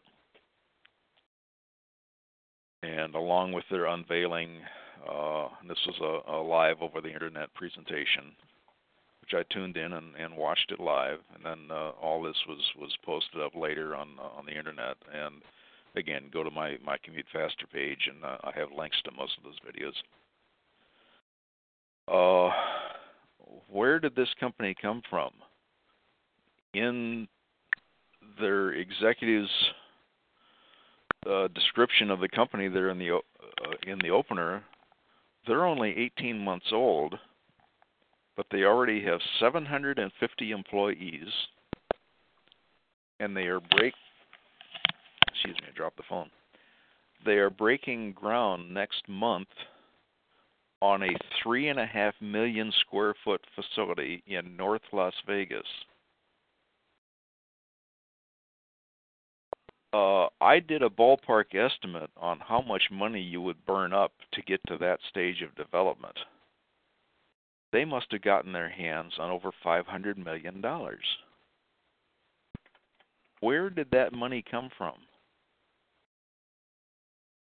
Uh, I've been I've had an electronic device. I've been trying to find investment capital to get it finished now for well, 2012 is when I went up to Silicon Valley and we we had a booth at a convention up there, and I tried to find some venture capitalists and uh, got wow, the same. Wow, that was a lot. That doesn't seem like it was that long ago. We talked about that. I know, but that that was in 2012 was the year Holy I did that. Holy cow! That was time is three, going by fast. Yeah, that was uh goodness. We're coming up on four, well three and a half, coming up on four years now, and I got the same story from everybody well, we can't invest anything until you show us something that works. Uh, we don't we don't risk buying ideas on paper. Yep. Okay, well, Faraday Future 18 months ago only had an idea on paper. They had nothing working. Now, $500 million and 18 months later, really all they have was a mock up car that was not even a street legal vehicle. You look at the headlights and taillights on it, that's not street legal in, in any state. That was a a a a mock up vehicle. Yeah, you might have been able to drive it across the building, but you can't drive it out on the street. Uh, that that's no better than a, a glorified child's go kart. Uh, after five hundred million dollars, where did now? I don't want to criticize them for where they're at, but I you got to be blunt and honest. They are still in the R&D stage. They are still in the research and development stage. I have not been able to find any research and development money anywhere. And if anybody saw that uh, that little seven-minute video I did uh, with a gold mine owner who had come up with uh, a unique device himself for for separating gold from uh, from similar weight uh, soil, uh, he told me on camera there he could not find any R&D money himself either even for gold mining. It the money just is not there. However, Faraday Motors big splashy unveiling in Las Vegas uh, Monday night. Uh, they found 500 million somewhere. All right. Well, so that, that's the teaser. A little further investigation, I now come to find out that's Chinese money that they're burning up. Well, my international source, uh, we'll just say from a three letter agency, informs me that there are no independent millionaires in China. Any business deal written with China is done with the Chinese government. Huh. And and or they are part of the the team, shall we say. So they Uh, have oversight of every contract. Everybody from Apple to Caterpillar Oh. has learned to do business in China, you give up all of your patents. And China takes control of them on their turf. Um, you end up giving away your company to do any business with China. So, uh, if anybody's been to my company website, you'll see that uh, when I was up at Silicon Valley, uh, the only TV news crew that came in to interview uh, many of us who had booths on display there at the show was a Chinese news crew. And it got posted on Chinese television. I managed to get a copy of the clip, and I, I reposted it on uh, on my company page. But here's this nice, attractive young Chinese lady interviewing me about our technology and uh, after the interview, she gave me her business card and said, "If you're looking for investment, call me." Well, I asked my my international expert I just referred to a few sentences back, and I said, "Well, maybe I can get some capital from her." And he said, "I wouldn't touch that lead with a ten foot pole."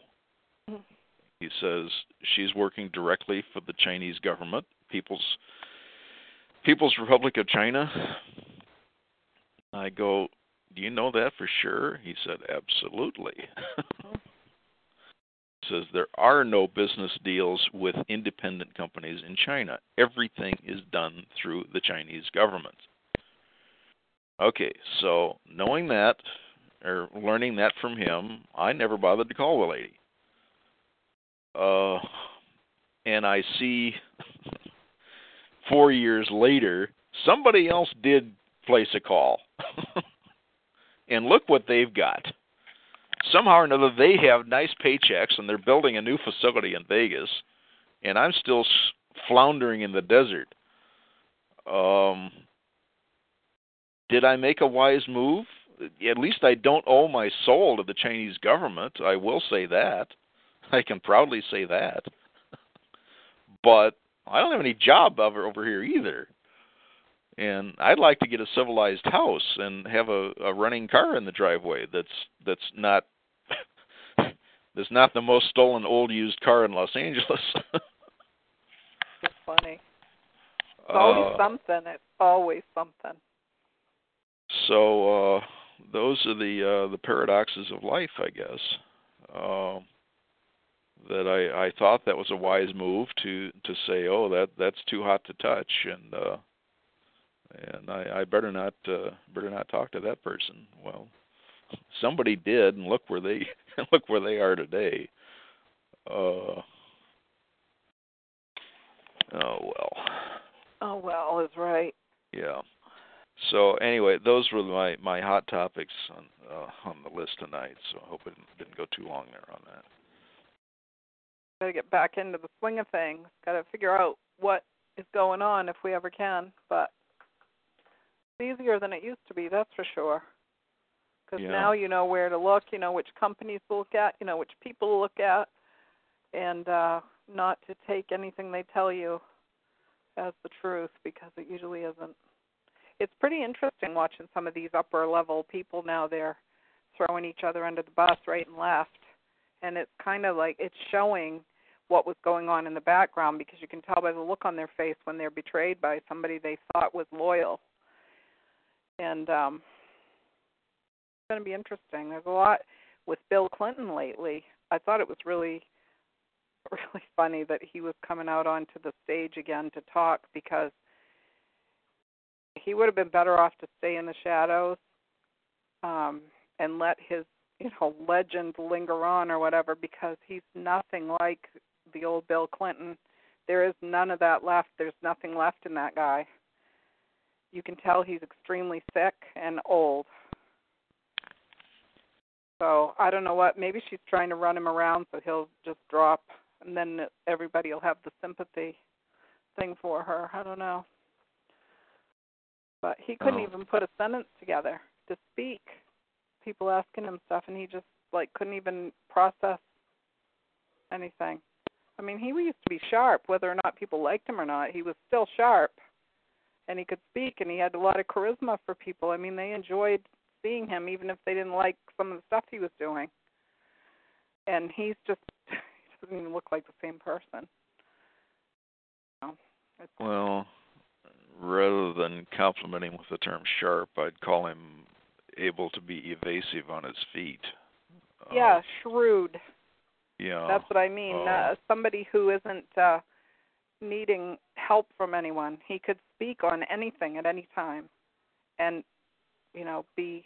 yeah. He he knew what was going on. He was manipulating some of it, but I mean, if you asked him a question about something, he would know exactly. Not stupid whatsoever. And I I don't think there's much going on in that brain right now. I think he's all but gone. He's like walking around like a shell. Did you see him the other day? No, I haven't seen any of his recent clips. Oh, well, I- you should go look at him because now they're going to hound him about, you know, his his uh you know how his wife can talk about, you know, women's issues and stuff and about his shenanigans back in the Yeah. day and Right. and probably still having them for all we know. We don't have any way of knowing that because he's been kind of out of the spotlight, but um how how do they think he's going to go out and campaign for Hillary? He can barely form a sentence or have a thought that's lucid. He's not the same person. So everybody was like seeing him as he used to be because he's been, you know, he hasn't been around and now they're throwing him out there. You know, Well, I on a human level it's it's cruel. I I wasn't aware his health had taken that sharp of a turn. yeah, go look up some videos of him. You'll be surprised because he's been out and around the last few days, so he's showing up in clips here and there. But then again, I hadn't expected my health to take take as sharp a turn as it has in the last few years either. No, Uh, well, at least you it- can it still sneaks make a up on you. sentence. If I asked you a question, you wouldn't be like staring at me like you don't know exactly what I asked you. I mean, he's Uh, he's not really there. You'll you'll know when you see you'll see what I'm talking about. I'm No, it- not as sharp as Donald Trump is. Donald Trump is still able to think on his feet. He was up in Burlington, Vermont tonight. He sold something like 20 or gave out, I don't know if they sell them or give them out, 20,000 tickets. And they were saying on the news, um, why did they do that when the hall wouldn't even hold that many people? I forget how many the hall would hold.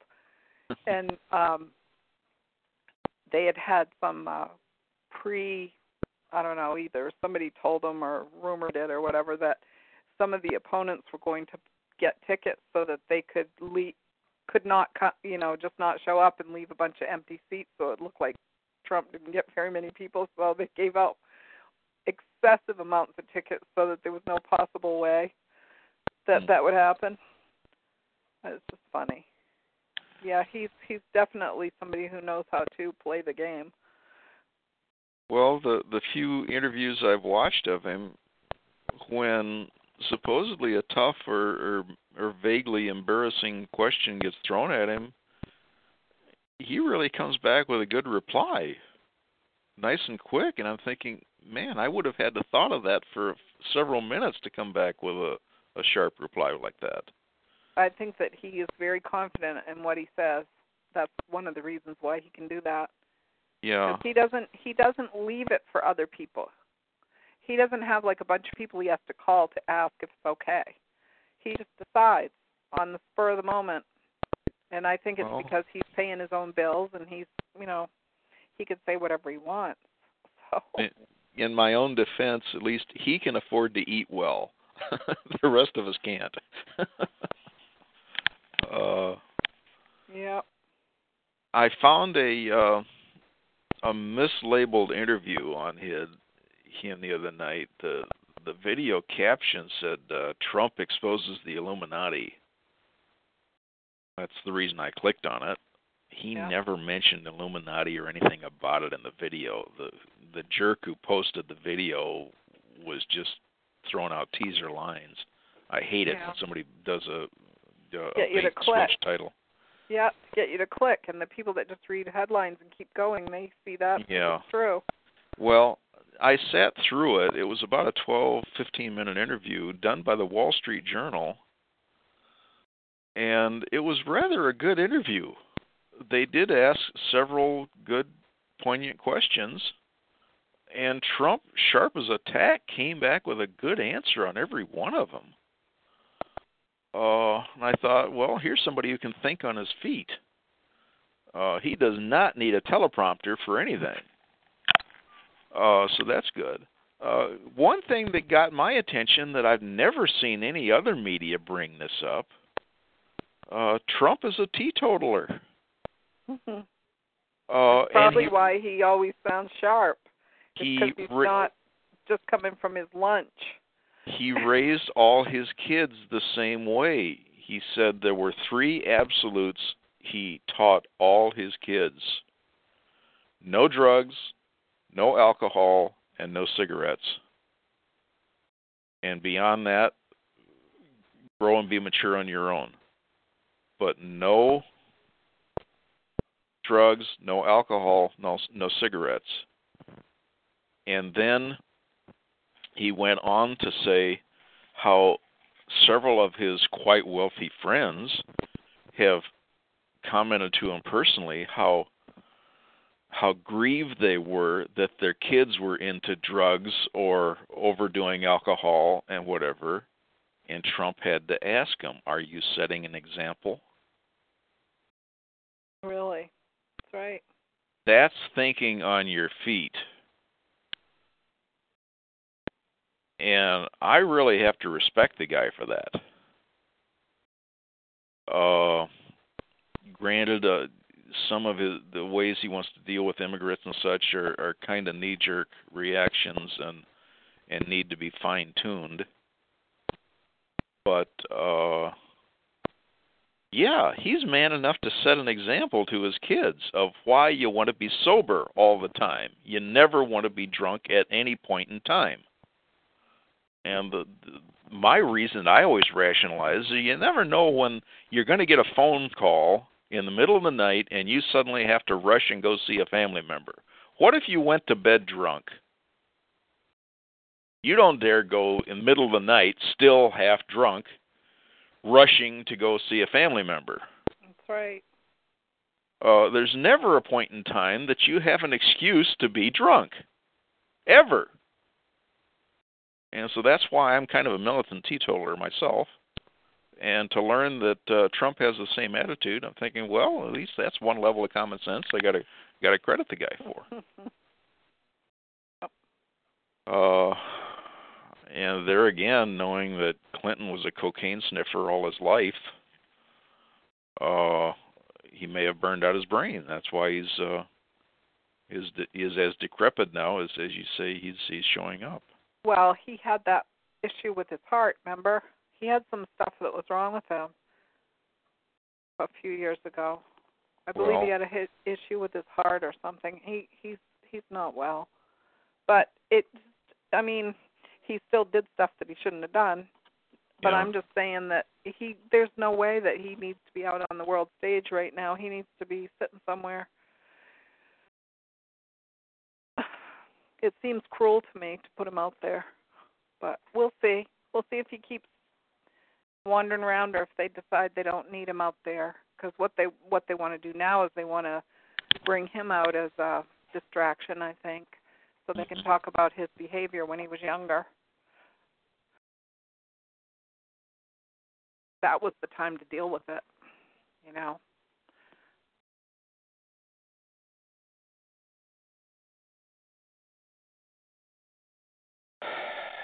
Yeah, so um oh boy. We're uh we're starting starting off the year with a whole bunch of calamities here. Porter Ranch extended and Obama's administration trying to get drag us into World War II or World War Three, I should say. Got the list. Uh, Investment Watchdog had the list posted. Let's place the link.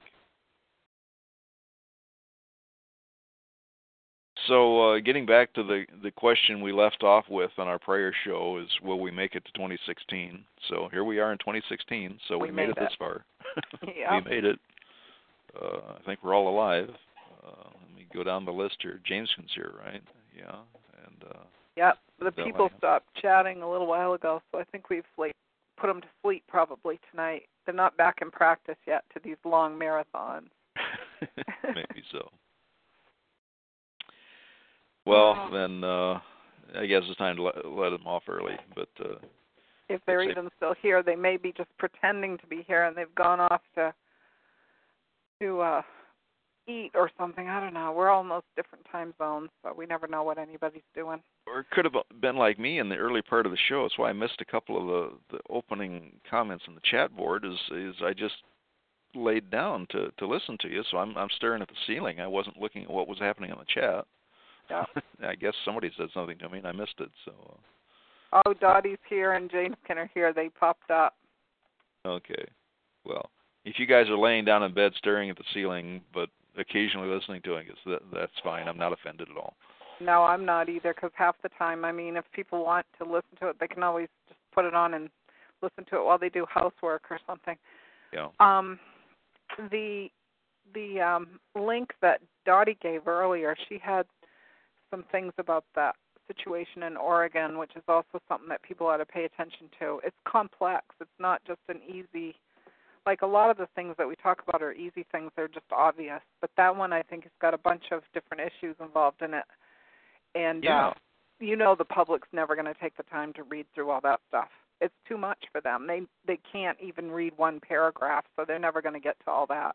But uh Uh, you know, on, on that that same topic and relevant to it, you look back at my my energy page there. Uh, just a couple of stories down, I have a a humorous graphic of uh, comedian Will Ferrell sitting like he's at a news desk, and it says, "This just in: 535 so-called patriots are currently occupying a federal building in D.C. God, really? um, Well, that eh, I mean, somebody was saying that like the first day they were like, "How come it's not just like an Occupy thing?" Because they kept the news media was spinning it to sound like they had gone into a federal courthouse or something. mhm. And from what I heard that first day or two, because I haven't gone in to look at it in depth yet, I might not. It depends on what's going on, if it gets worse or not. But um, from what I understood, it was a building that was open 24 hours a day to the public. So anybody could go in there at any time. So they hadn't like blocked it off or, you know, or broken in or anything. So I don't know. I know that there were issues that were, you know, more than one generation as far as the property part of it. And I think that two of those men have gone back to prison. Am I correct? I think they were out and then they were told they had to come back because somebody changed their mind about whether they should have been released or not, which was part of the problem, why people went out there. So it's not just, oh, Bell says it was closed for the holidays. But from what I understood, that um, the initial thing that was bothering people why they went out there was because they felt that these two men were not getting justice. They should have been treated differently than they were. So it wasn't just the government overreach and it wasn't just the building and it wasn't just about the protest because the protest was supposed to be just a you know a protest. It wasn't going to be anything like this. Part of the people decided they were going to go do that. It wasn't everything. So it could have been agent provocateurs for all we know. Anyway there's more to it than than what the media said. Hey you made me think of something else i forgot to mention to you that i thought was really really kind of cute over the break i got um a little record player. I saw it on sale and I grabbed it. A little record player that you can put your vinyl records on. And so I wanted to make sure it worked. So I went digging in the other room. I had a couple of records that I knew were there. And I picked it up and it was the Carpenter's Christmas portrait. And I had mentioned about how I wish I had um I wish I had some of that Carpenter's music because I really liked it and I had seen the documentary on the Carpenters that was on PBS Mhm. and um really liked it and I thought it was well done. And so when I pulled out the record and found out it was a Christmas record, I just could not believe it. And I flipped it over and I was like, "Yeah, A&M Records." And here's all the stuff on the back, all the uh you know, the um credits and stuff for it, all the people's names on here. Released in 1978. And I remembered you talking about it. I was laughing about it. I was like, "Oh my god. This is like a Desert Pete thing right here." Karen herself promised to sign a copy of that record for me, and uh, we never met again. 1978, right on it. Yeah. You Yeah. probably could tell me all the songs on this thing. It sounds fantastic, even on that little record player. It's just a you know cheapy one, one of those that plays CDs and tapes and stuff.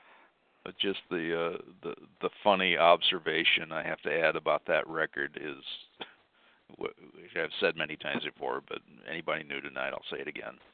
Uh, she recorded that in August, August of 1978. She was coming in in shorts and a tank top every day. It was so hot outside. This this um record was like one of the highlights of Christmas here because Uh-huh. I put it on and I kept playing it.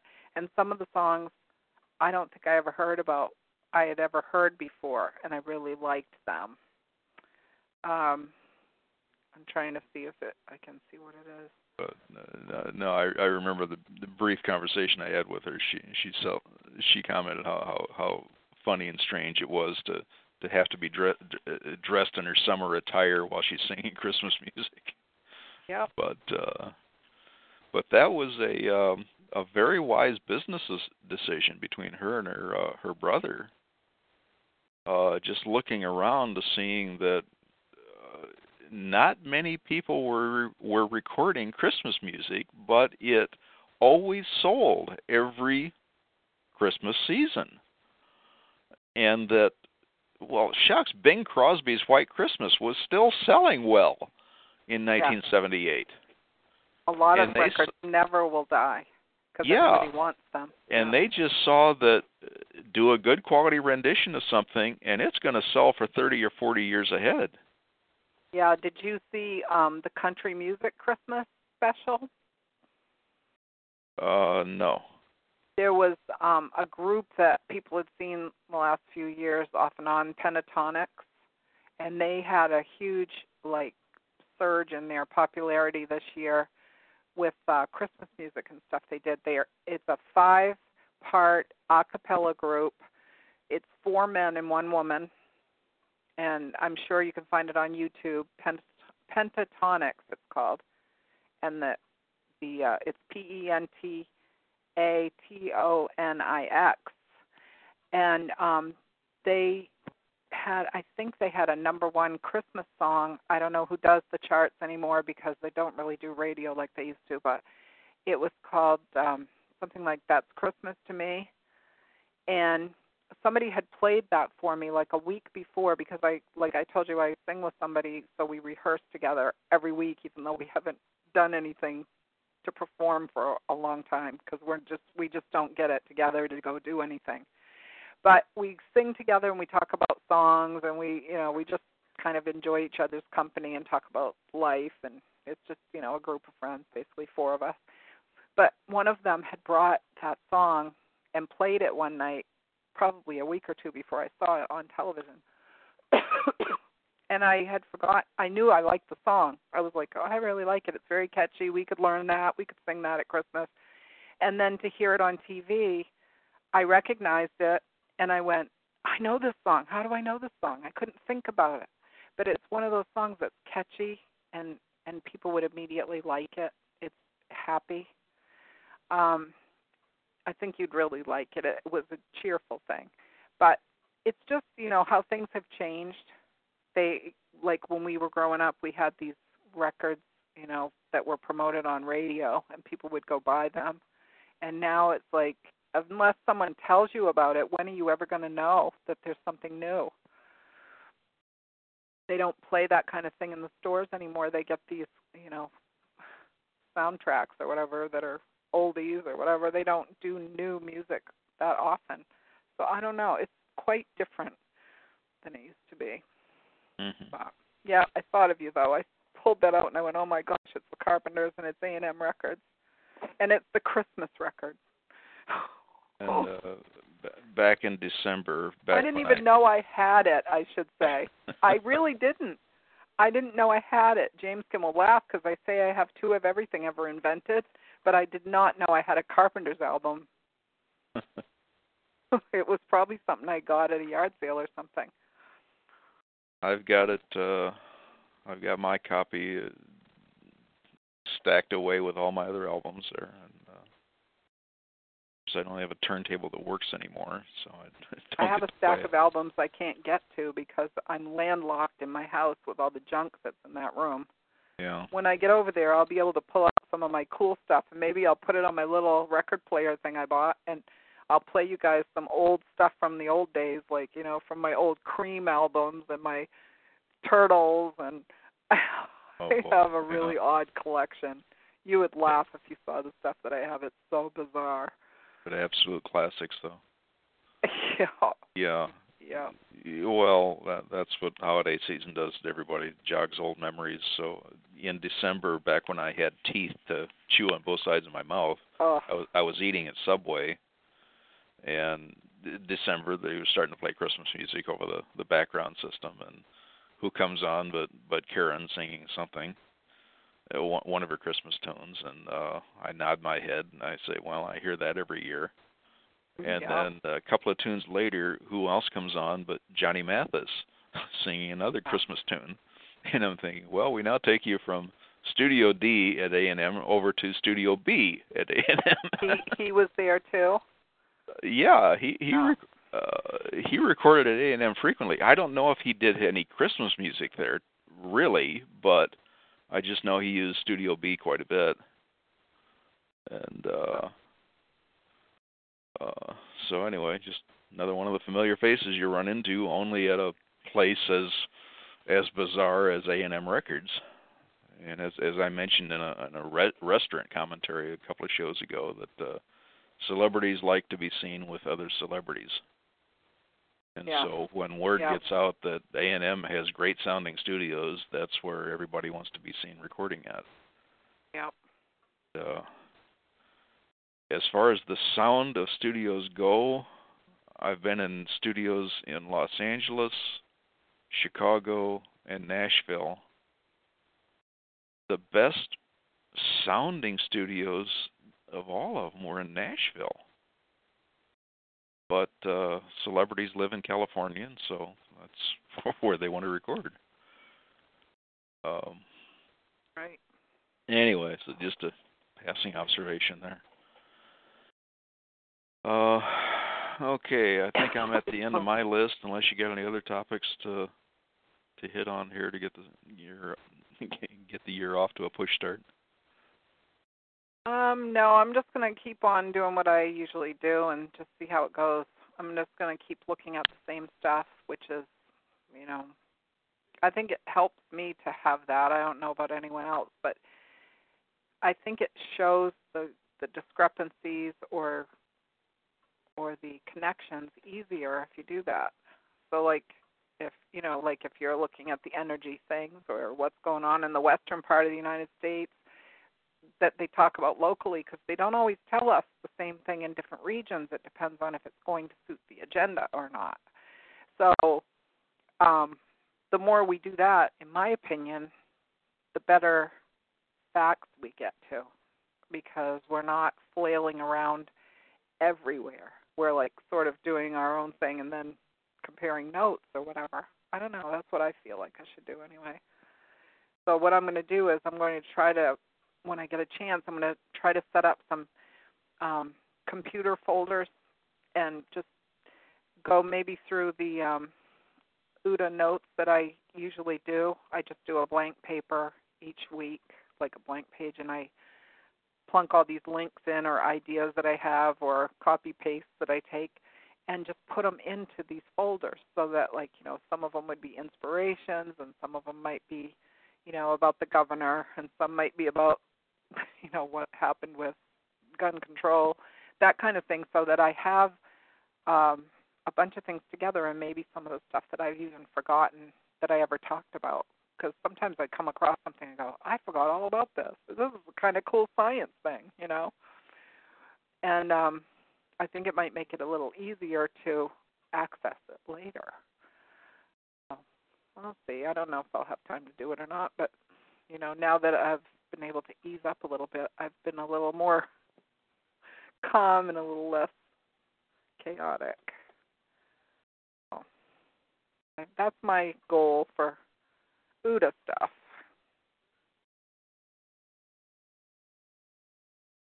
Scrolling up in the chat, I see uh got the name. One of our listeners tonight posted something about uh, dental work, so thank you. Uh, Oh, Val Lam was putting a lot of uh hints about things you can do for your teeth earlier Yeah. too. Some of the people are dealing with their own home remedies for teeth because of the fact that if you're going to eat or have teeth, um, you know, your stomach's telling you you got to eat. So I don't know. Somebody's got to start doing a little bit of charitable work for people's health by helping them with teeth because it's not that hard of a thing to do. It's not like giving somebody a heart surgery. and it should be getting done. I guess that was uh, Rebel Wolf, and uh, yeah, Oh. give them. I'll uh, I'll bookmark those links and uh, read them afterwards. There. Yep.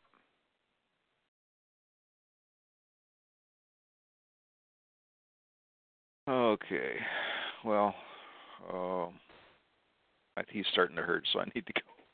Need Yeah, to I go slosh think- around some some uh, some colloidal I think I'm going to call it a night. I'm going to um play I found that song that I was talking about, so I'm going to play that even though it's after Christmas, but you can hear how good it sounds. And then end it, I guess, and Yeah. see everybody next week and hope everybody has a good week. I'm glad you got your wheels. Uh, thank you. So uh, now to just do the final paperwork with DMV and get the title moved over and get my own insurance on it. So uh, Yeah. That that uh, Get theft insurance on it. might be able to. Uh, I shouldn't even say that. that. It's like jinxing it. anyway, I got a few more things yet yet to do before I can call it mine, but uh, but it's getting a lot closer, and at least now it's legal to to move in here. Good. Okay, well I'll uh, I'll sign off for the weekend, and uh, thank everybody for coming by. Okie doke. Good night. All right, catch you next week. All right, All right. Mm, good night. Night. Hey, you guys, I'm going to play that song and then I'm going. So have a good night and don't forget to finish up whatever you want to say and in the chat and say good night to people and share links or whatever, okay? And I'll see you guys next week. I hope you have a good week. All right. Let me see if I can get the video going and the sound up so you can hear it. This is Pentatonix. That's Christmas to me.